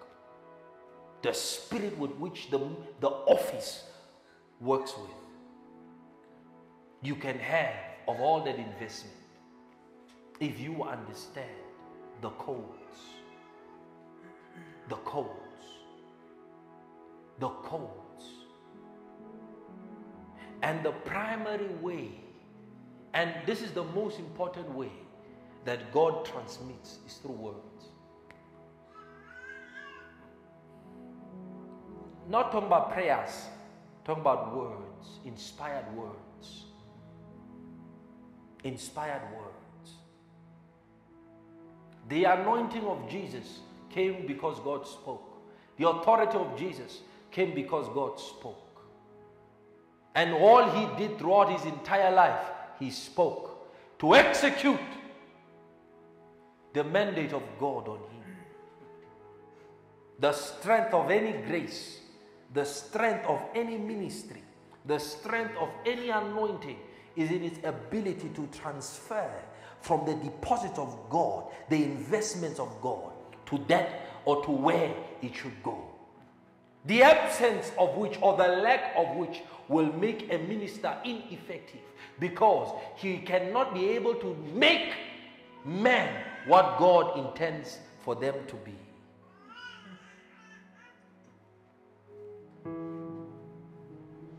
Now you understand.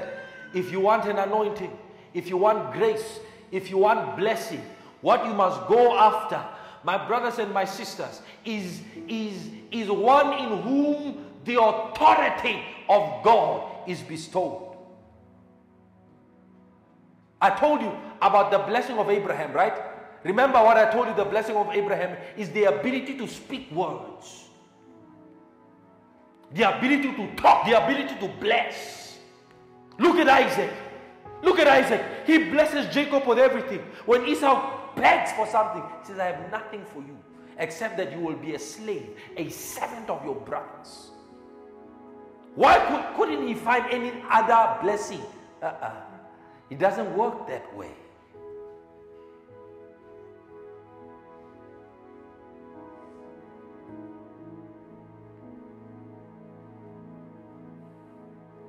Something will enter your life this afternoon.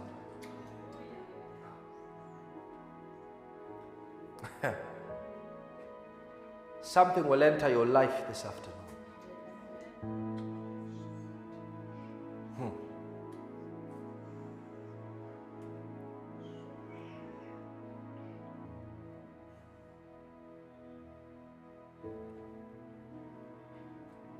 A man must know. You see, in order for a man to successfully or effectively impart, he must know what he's given. He must be sure. Peter said, Such as I have, give I you. He knew what he had.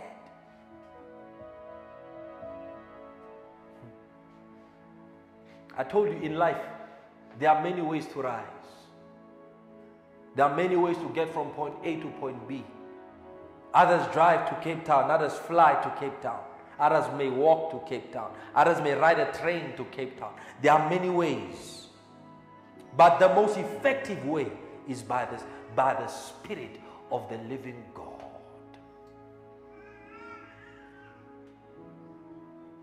Not every pathway takes you to the same destination. It may look like it, but no. The pathway Lot took did not take him to a, a pleasurable destination. His final destination before his death was in a cave.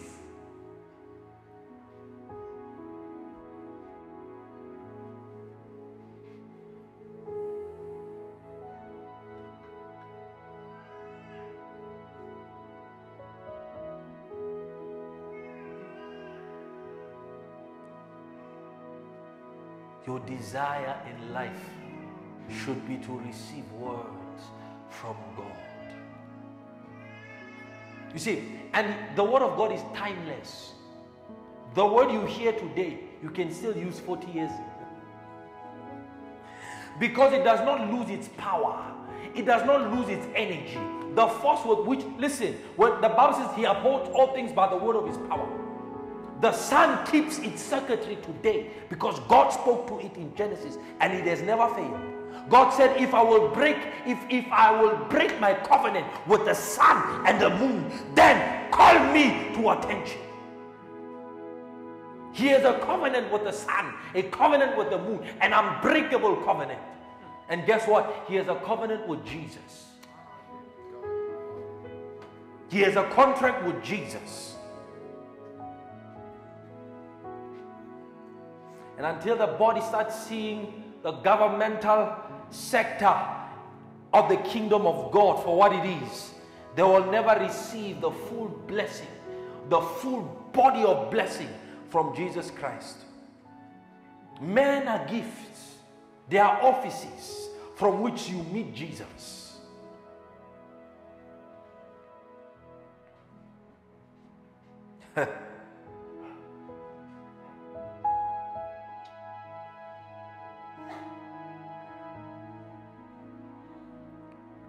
Something is coming into your life this afternoon.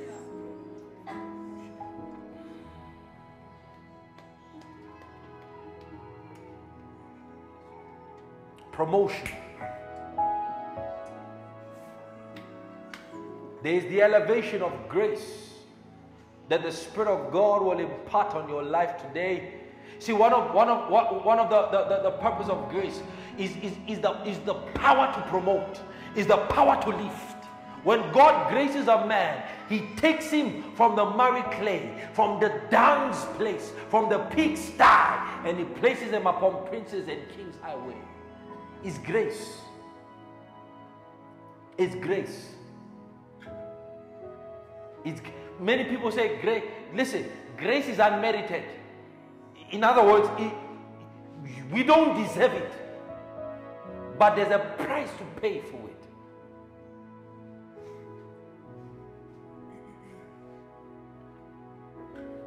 You pay for grace. It's an economy. Remember, I told you it's an economy.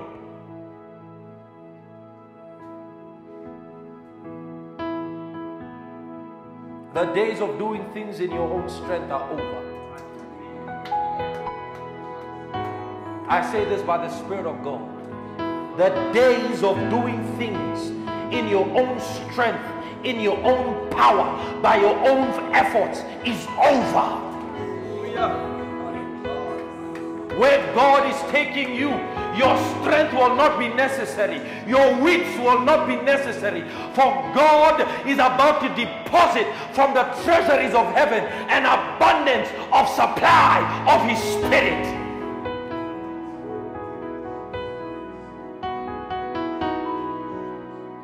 God said, I told you not to defend yourself because that would not be necessary. I am the judge and I am your counselor. Do you think you will lose if he's both the judge and both your advocate?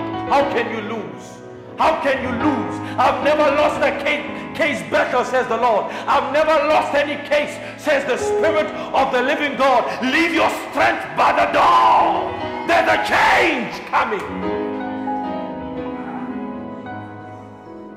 Time will no longer cheat you of your blessing, says the Lord.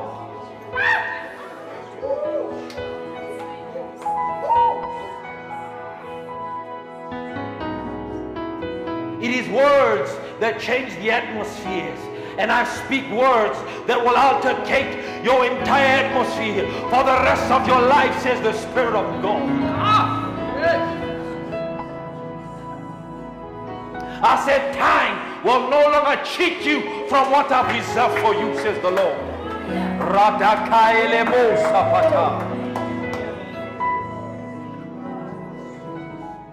Hallelujah. Hallelujah. Hallelujah. Hallelujah. Hallelujah. Hallelujah. You will eat from where you failed. You will eat from where you failed. You will eat from where you toiled and toiled and toiled, and there was no return.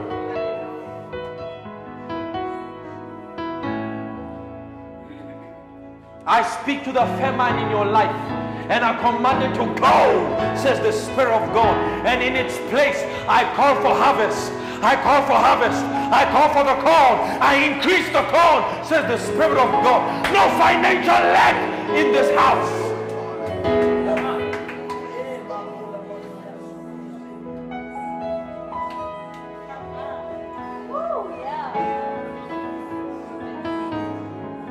The Lord said, Your future is set in stone. Your future is set in stone. For I've spoken, I've went ahead of you, says the Lord, and I've furnished and fulfilled that which need to be fulfilled. Ragado celebranze credila branche.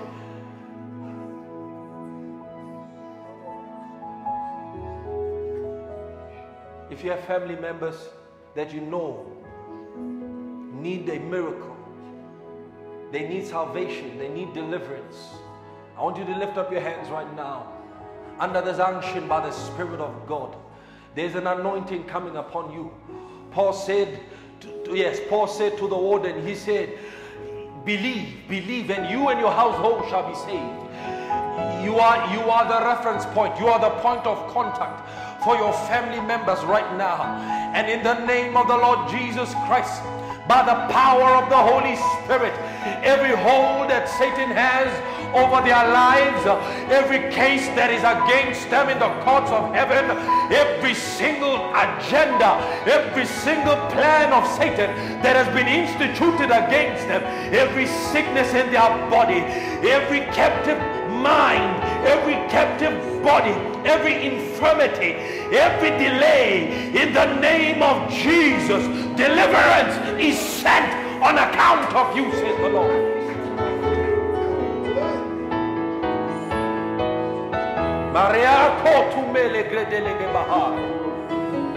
Before the end of this year, you will see a change in their lives. Before the end of this year.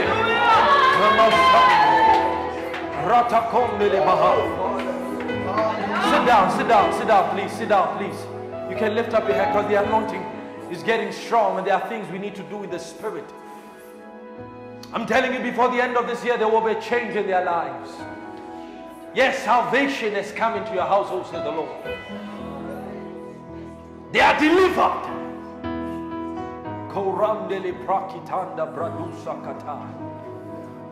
The day of promotion has come. I'm telling you, the day of promotion, the day, the day of promotion has come.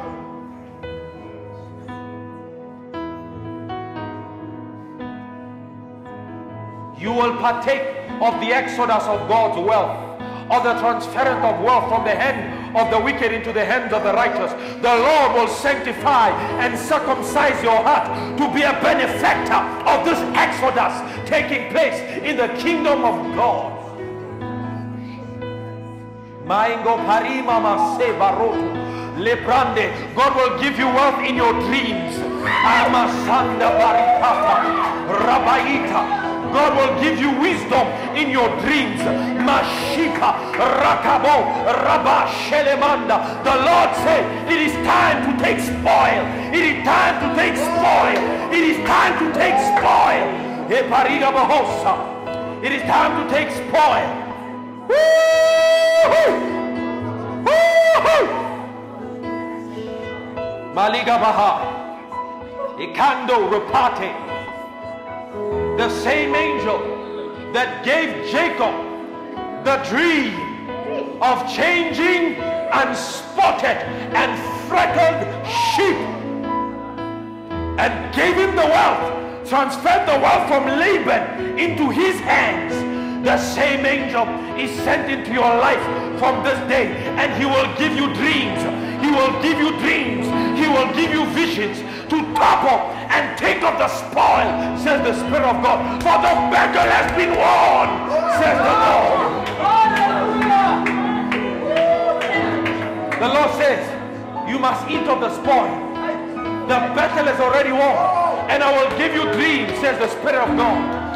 I will give it to you in your dreams. Ebe soto rabande ratoko. Listen to me. Listen to me. I hear this. I hear this. The Spirit of God is saying, I will use the dreams to help you override the algorithms of the market systems of this world, says the Lord. Kabashanda, and overriding of algorithms. Leparidosa, Rabashekeba. Everywhere where there's unrighteous mammon, says the Spirit of God, it is not luck. it will be grace. Woo! Shabarikabaha.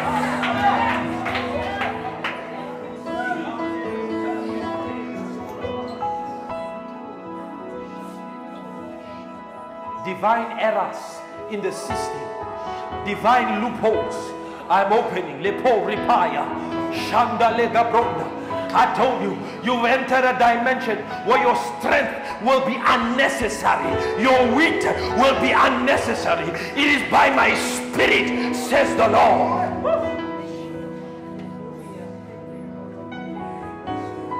Are not the seeds in a, in a fruit increased by me, says the Lord?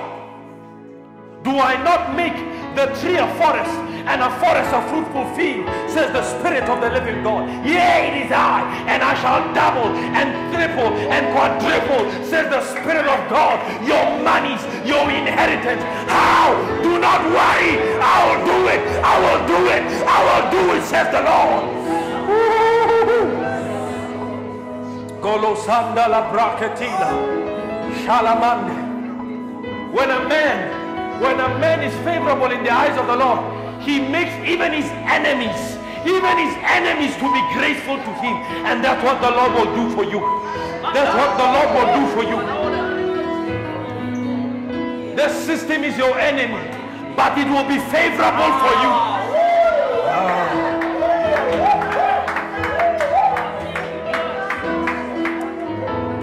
Shakatagamanda Rabando Koraban Shalibaha Rakadia Rabansha. I increase your net worth. Ilaba Sanda. Rakabonda. Ekeboya. Be promoted. Be promoted in the spirit to the place of honor to the place of glory. There is grace. There is grace release. Hey. Hey. Hey.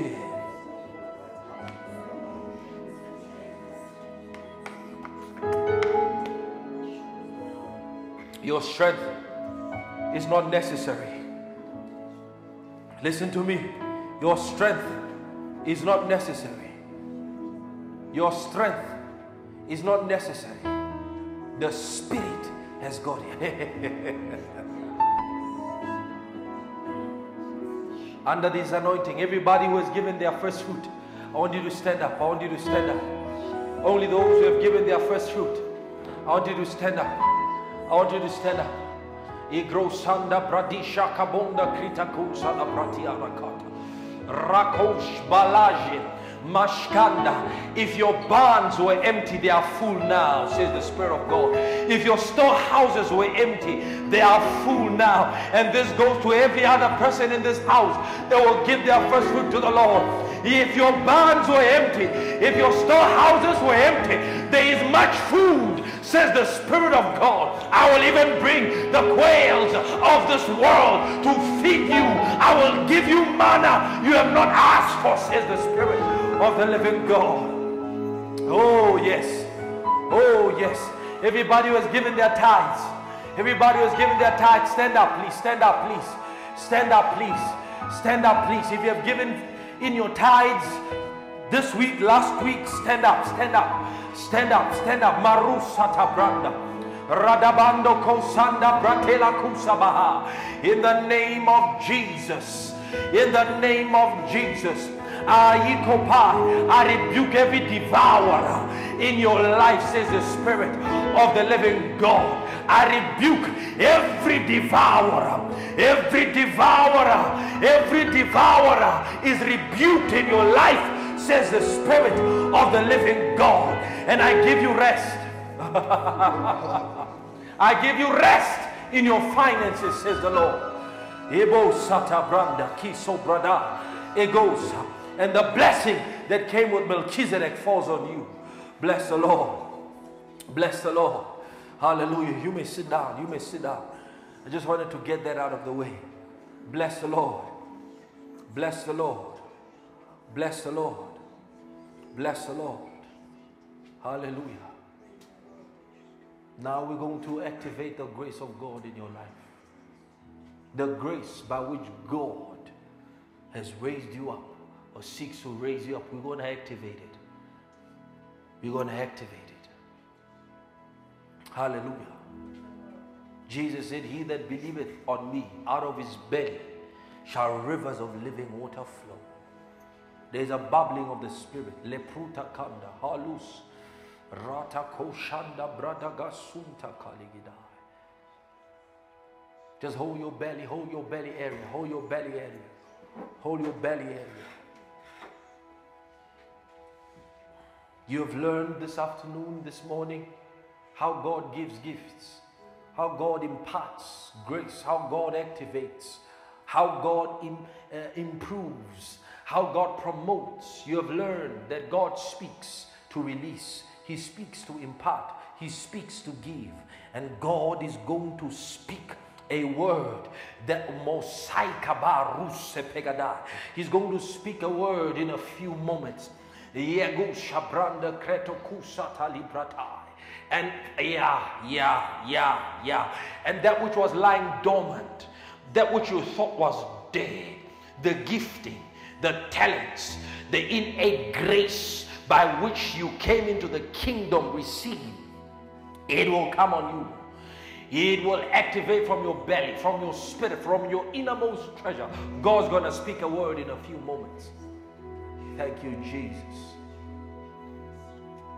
Thank you, Jesus. Thank you, Jesus. Thank you, Jesus.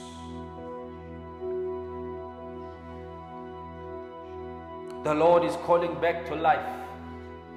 The Lord is activating all the graces, all the deposits of His grace, previous and current in your life. And the Lord says they will begin to work. They will begin to work the grace that I've placed in you, the graces that I've deposited in you, the gifts the Spirit of God said I've placed in you. They will begin to work from this moment on. Let it be so. Let it be so. Let it be so. Let it be so on every man in this house, on every woman in this house. Let it be so. Let it be so. Let there be a resurrection, the Lord says, of every calling, of every gifting, of every grace. The Spirit of God is quickening, is quickening, is quickening, is quickening, is quickening. There's a quickening of the Spirit. Caramando sa. Rakadosele grande. And I, oh, loco, yes, Lord. And I open every door. Every door that's been shut. The door of life. The door of your destiny. Be open now.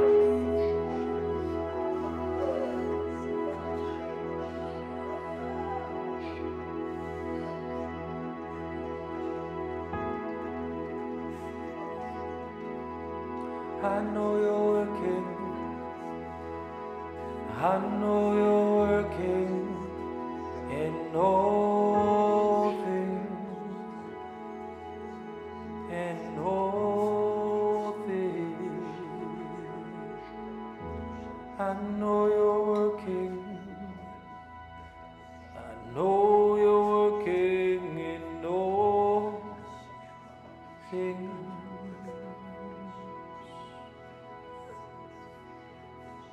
Here, Mkweli.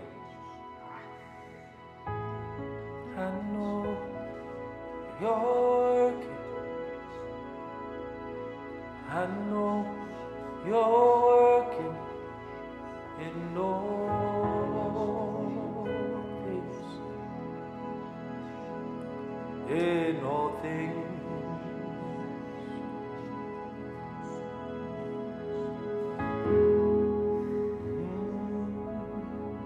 The Lord says it's not over. It's not over.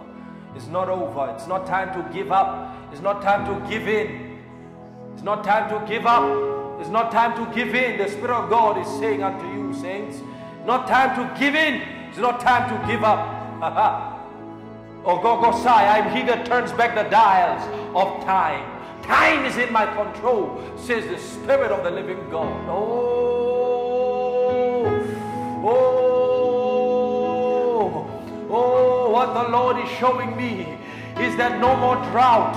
What the Lord is showing me is that you are you are leaving, you are leaving the wilderness phase of your life.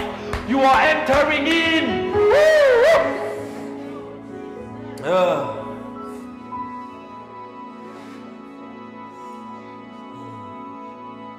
Father, in the name of the Lord Jesus Christ of Nazareth,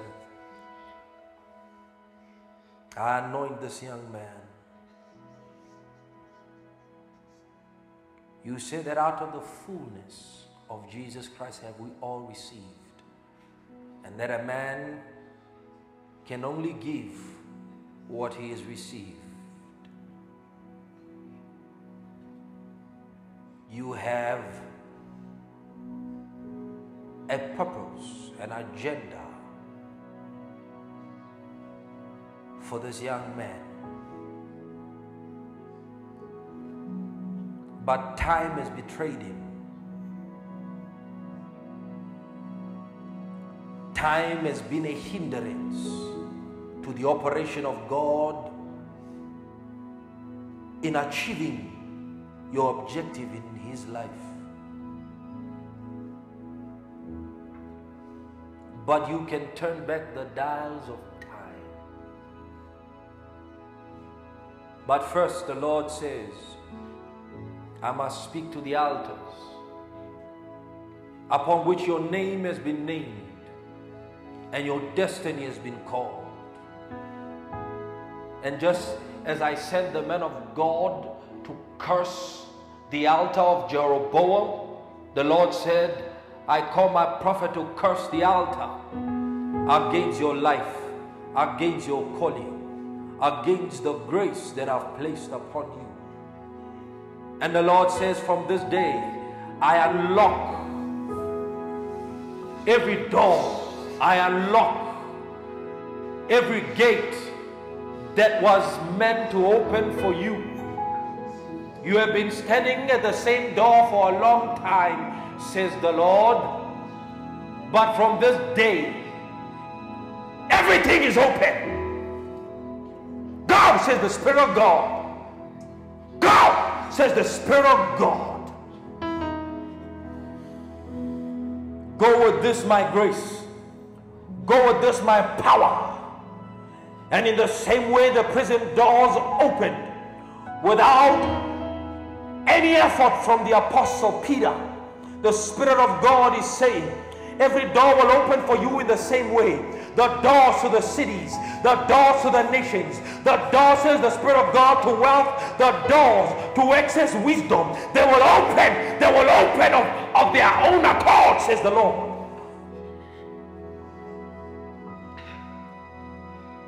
I anoint you. I anoint you. I anoint you. Koshiba. Rango brada bagradizo. And time will no longer betray you. Chronos will no longer betray you. For I've placed you in Kairos, says the Lord. The set time, the fullness of time. Kosanda bradi saka branda bo shaka bradela. And the Lord says, You will do, you will fulfill, you will accomplish. You that things that I've ordained for you to accomplish is the Spirit of the living God. For I've raised you for this purpose. You come here, come here, come here, come here. Wait. I've raised you, says the Spirit of God, for this very thing. And I'll circumcise you to handle riches and wealth untold, says the Lord. I'll make you an administrator, a steward, says the Lord. There's that grace upon you coming. Le kush la prakta kush. Randele le klestro doso cobrande. Yeah. Come. On your knees.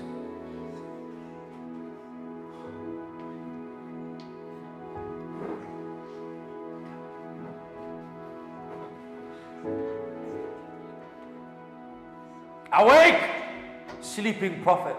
Awake, silent prophet. And let all that I've shown you, all that I've told you, come to the surface, says the Spirit of the living God. Awake!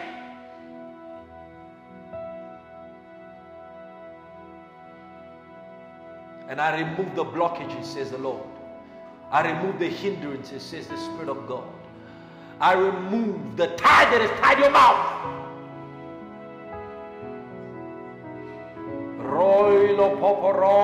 Sitra.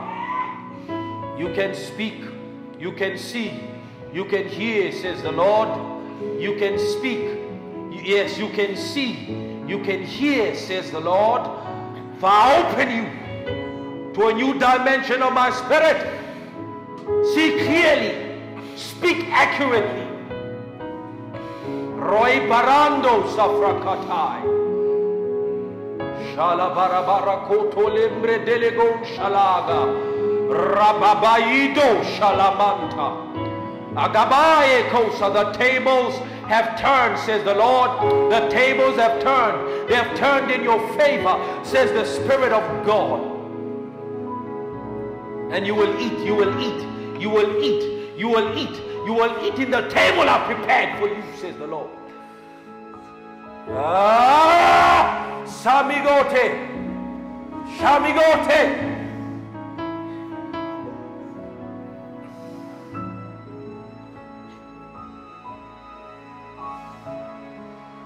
Come here, Mamvai. Come kneel down before the Lord.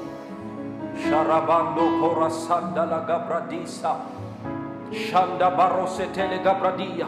Kneel here if you can. Labo shalabranda. Rakata katora ban sharabadila kabahai. Zabo rabande kasora. Egaba sanda barabakote kase. Rabido samakite. Sande. The Lord says you have not kept quiet from that which I've shown you. Yes, you've been faithful, says the Lord. And I open your eyes to a new dimension, says the Spirit of God. And I open your eyes to a new dimension, says the Lord. And I place in your hands more capacity to handle, more capacity to help. And yes, says the Lord, even those you don't know, the Spirit of God says, I will give you eyes where in the moment of time, your eyes will open and I will give you solutions to help them, says the Spirit of God. All is not lost, says the Lord. All is not lost, says your, yeah, yeah, yeah, yeah. The next 10 years of your life will be spent in plenty, says the Lord. Will be spent in a land, will be spent in a place, in a large and wealthy place, says the Spirit of God. You have given and given and given and given. The Lord says, I will now give and give for the next 10 years men from all corners of the earth will be sent to cater for your needs, says the Lord. Romana na na na sika babayila. Yada bakito ko bo bo bo bo bo bo bo bo bo bo saya. Hey, is Dineo here? Let Dineo come if she's here. Arabarosa telabakosha. Hey. Hey, abarosanda la graka bada da da da da da da da da da da. Ya mama mama mama mama mama mama kata. Himanda la la karabara barosai. Elara kabara da la karya la la la klaptaradai. Shalamandanko sarda bagrita frastai paradakai. The Lord says, I'm reversing. I'm reversing. I'm reversing, says the Spirit of the living God. Aligo, lebaye, there's a reversal in your life. Egusata paramda koya prata. Egebo satai. And now like an, yes, like an, yeah, yeah, like an arrow in the bow and in the hands of the Lord. The Lord said, Now I will shoot you up. I will shoot you up. I will shoot you up, and your destiny and your life will begin to blossom, says the Spirit. For I'm removing the defects. I'm removing the defects. I'm removing the defects, says the Spirit of God. And your years of shame are replaced by your, yes, yes, yes, yes, yes, your years of shame are replaced by years of ultimate joy. Oh, and the Lord says, Your night has ended. Your night has ended. Morning has come. Live in the day. Live in the day, says the Spirit of God. For the night is past with its sorrows, and the morning has come with its joys, says the living God. Oh, I reverse, I reverse, says the Lord. Rando Shabaragata, Arengo Segelebade.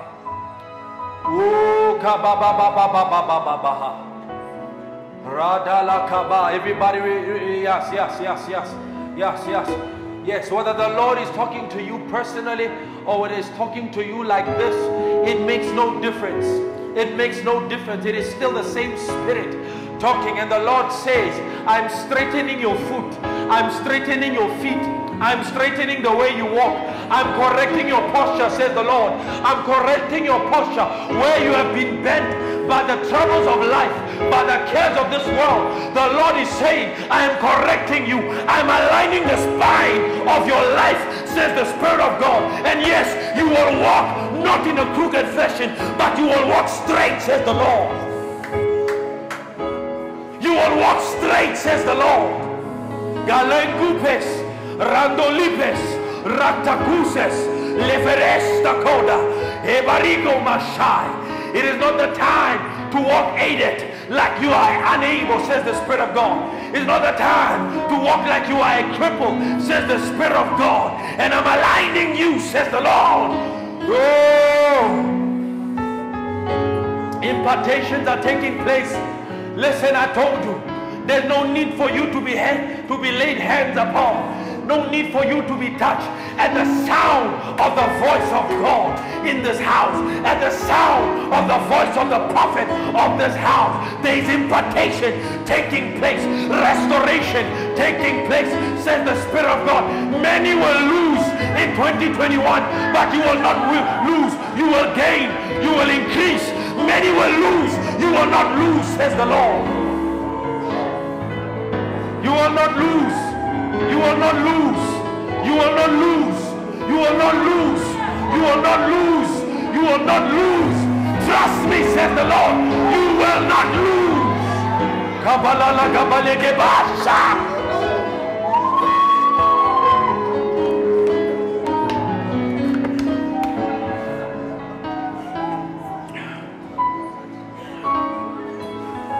Impartations are taking place. God is giving into your spirit. God is giving into your spirit.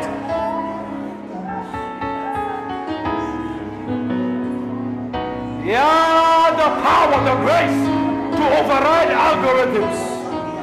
Algorithms in the system. Algorithms in the marketplace.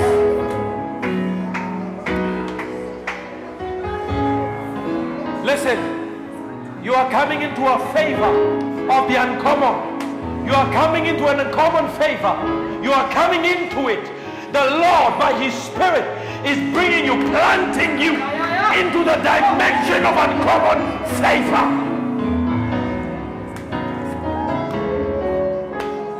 What God will do in 2021 in your life is uncommon. Let me tell you, it's uncommon.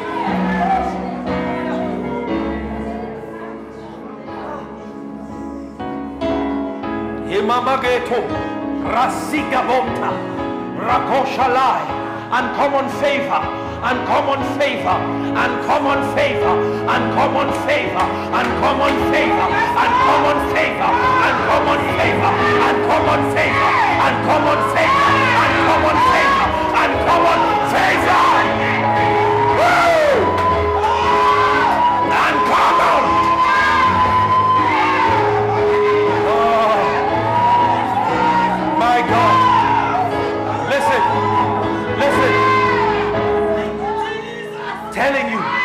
Uncommon favor. Listen to me, uncommon favor. You understand this? Wait a moment. You understand this? Do you understand this? It is the kind that will confound men. It is the kind that will confuse people. It will confuse people.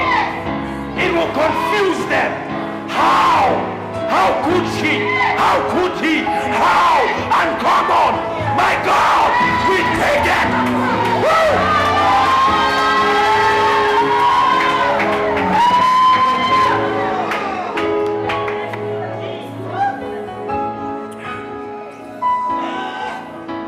Listen, listen, Mike. They will ask, why you? Why you? Why you? Why you? Why you? That's the uncommonality of the favor. Why you?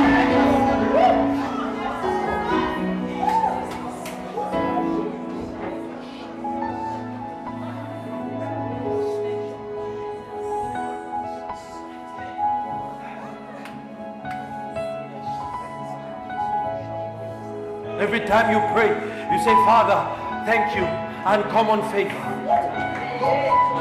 Are you listening to me? Father, thank you, uncommon favor. my, my, my, my, my, my, my. Raruperia kasura mahai. Why you? Why you?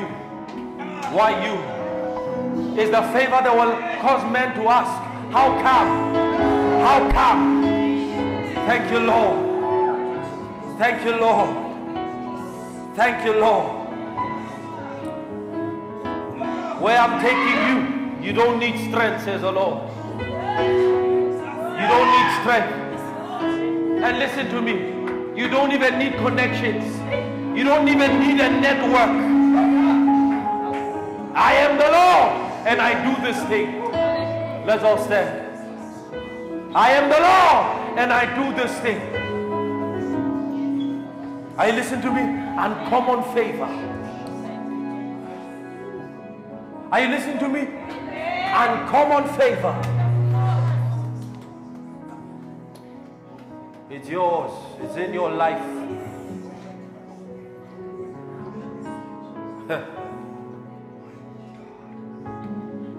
Get ready. People that were close to you will be jealous of you.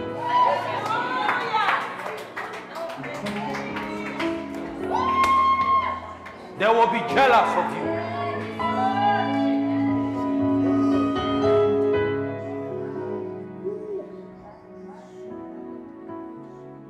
Thank you, Jesus. Thank you, Jesus. Thank you, Jesus. Thank you, Jesus. Hallelujah. Let's all sit down. Bring the. Hallelujah. Something has taken place. Something has taken place. Something has taken place. Are you listening to me, Isaac? Something has taken place. Rayuto konda bradaba shaka branda kusala bralatai adegusadai. Time will no longer be- betray you. Time will no longer be limiting you. Time will no longer delay you. When, when time has been your enemy, the Lord says time has now befriended you.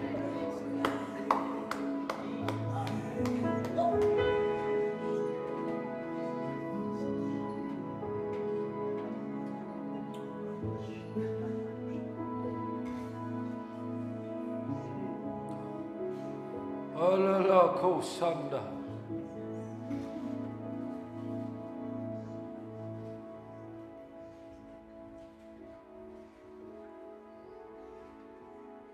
Jesus Christ. Hmm. Losaka. I'm telling you, it's gonna come in dreams.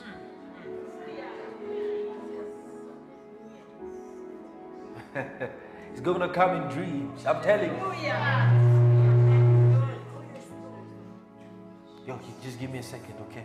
It's gonna come in dreams. Listen, it's gonna come in, while man slept. God will deep. Oh Lord, oh Lord, oh Lord, oh Lord. You see, is is one thing. Is one thing when, when God says it. That means the the the the components that must bring this thing to.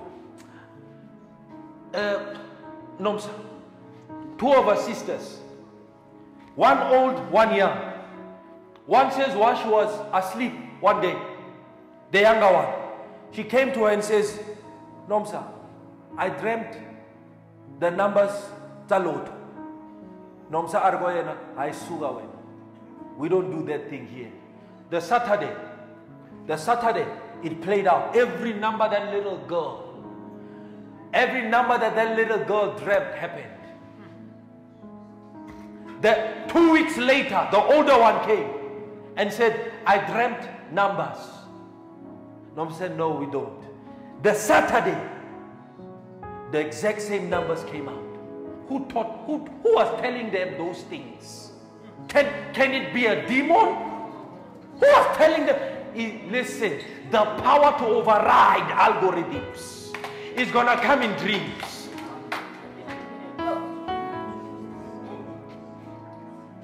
They could have been millionaires today without human strength. But the Lord said, I'll bring that grace again.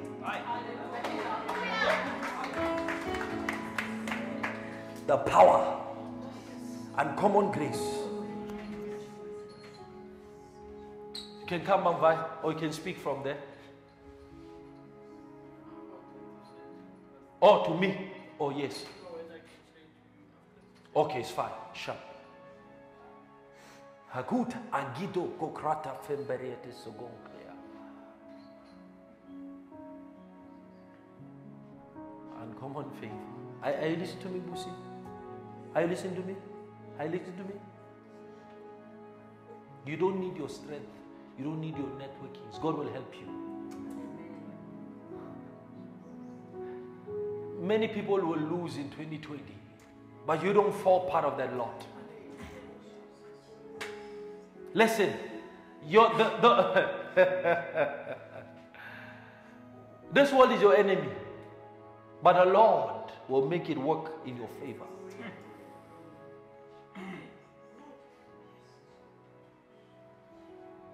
I see billions. I see billions. My God, I see them.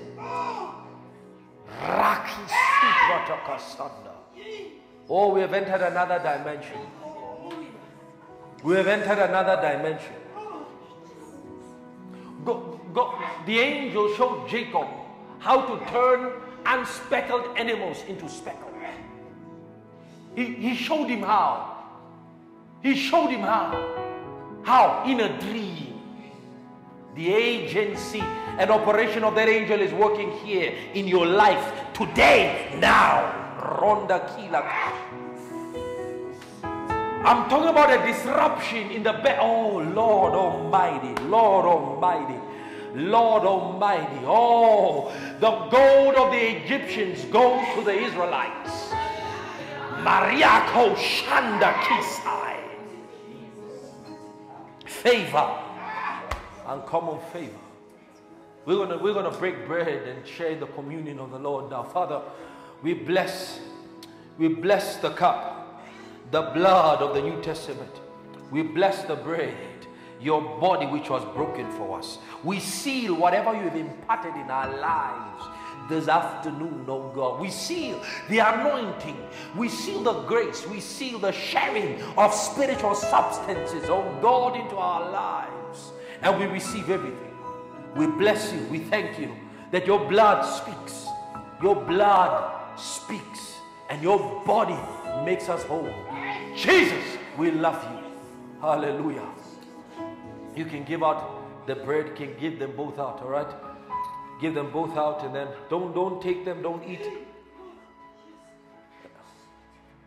May you can eat because you're playing. And you can drink.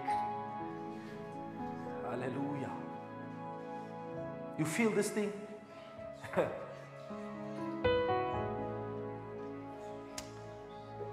oh. Hmm. Hallelujah. Hallelujah.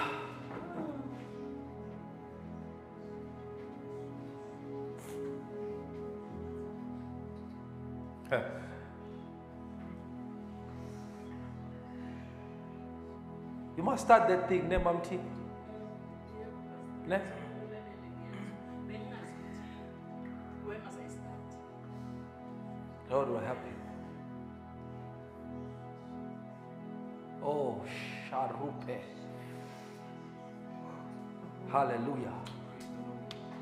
Mm. Bless Jesus. Strong, strong, strong. yeah. Hallelujah. Bless the Lord.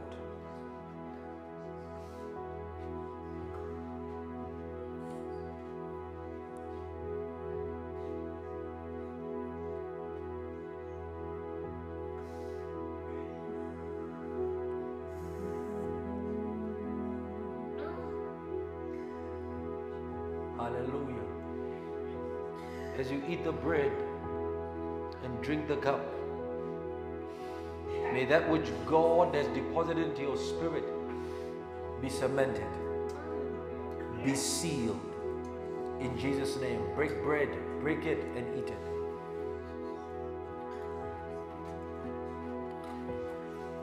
With the cup, we seal the work of God in our lives. You may drink.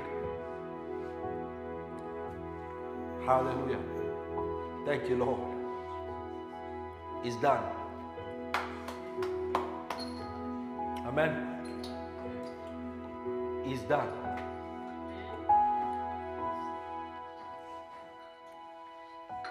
It's done. Believe. It's done.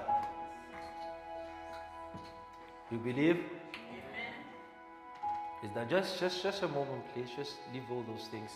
We'll do do it later. It's done. Praise the Lord. It's done. Take out your offering to the Lord. Tithe.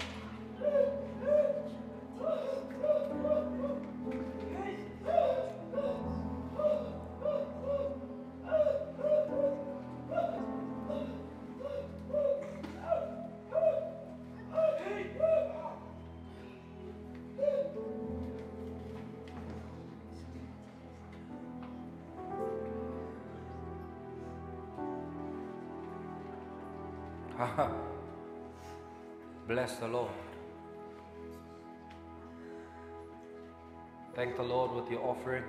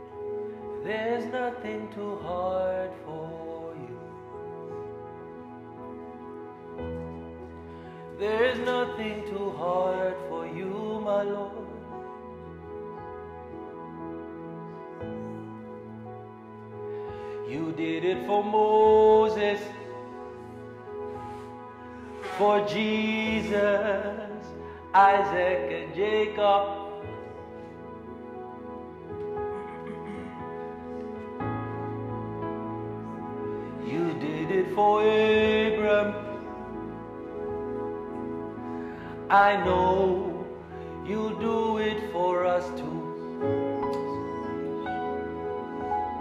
Oh, there's nothing too hard for you. Love that song. You can give. Ah, that producer, mate. That producer, boy. Raza. Camera Rizza. You heard the track? Oh, I love that track. I'm sure you forgot it, ne? oh, what a track. Beautiful. Lord of all. Mm. Some song this one the voice said it. This one not what the voice saying Yeah. Amen. Re tla e shia moo. Amen. Liqineneng joko ya ha nako ela le teng. Praise the Lord. Uh, you blessed? Even though Joshua was filled by the spirit of wisdom, God still told him to meditate. It should tell you something. And it should tell you something. Amen. You keep that which was given to you. Keep it. Means give attention to it. You see, give attention to it. If you can, you write all the words of impartation released to you. You write it down. And from time to time, in your times with the Lord and alone, you go through them. You meditate upon them. To stir your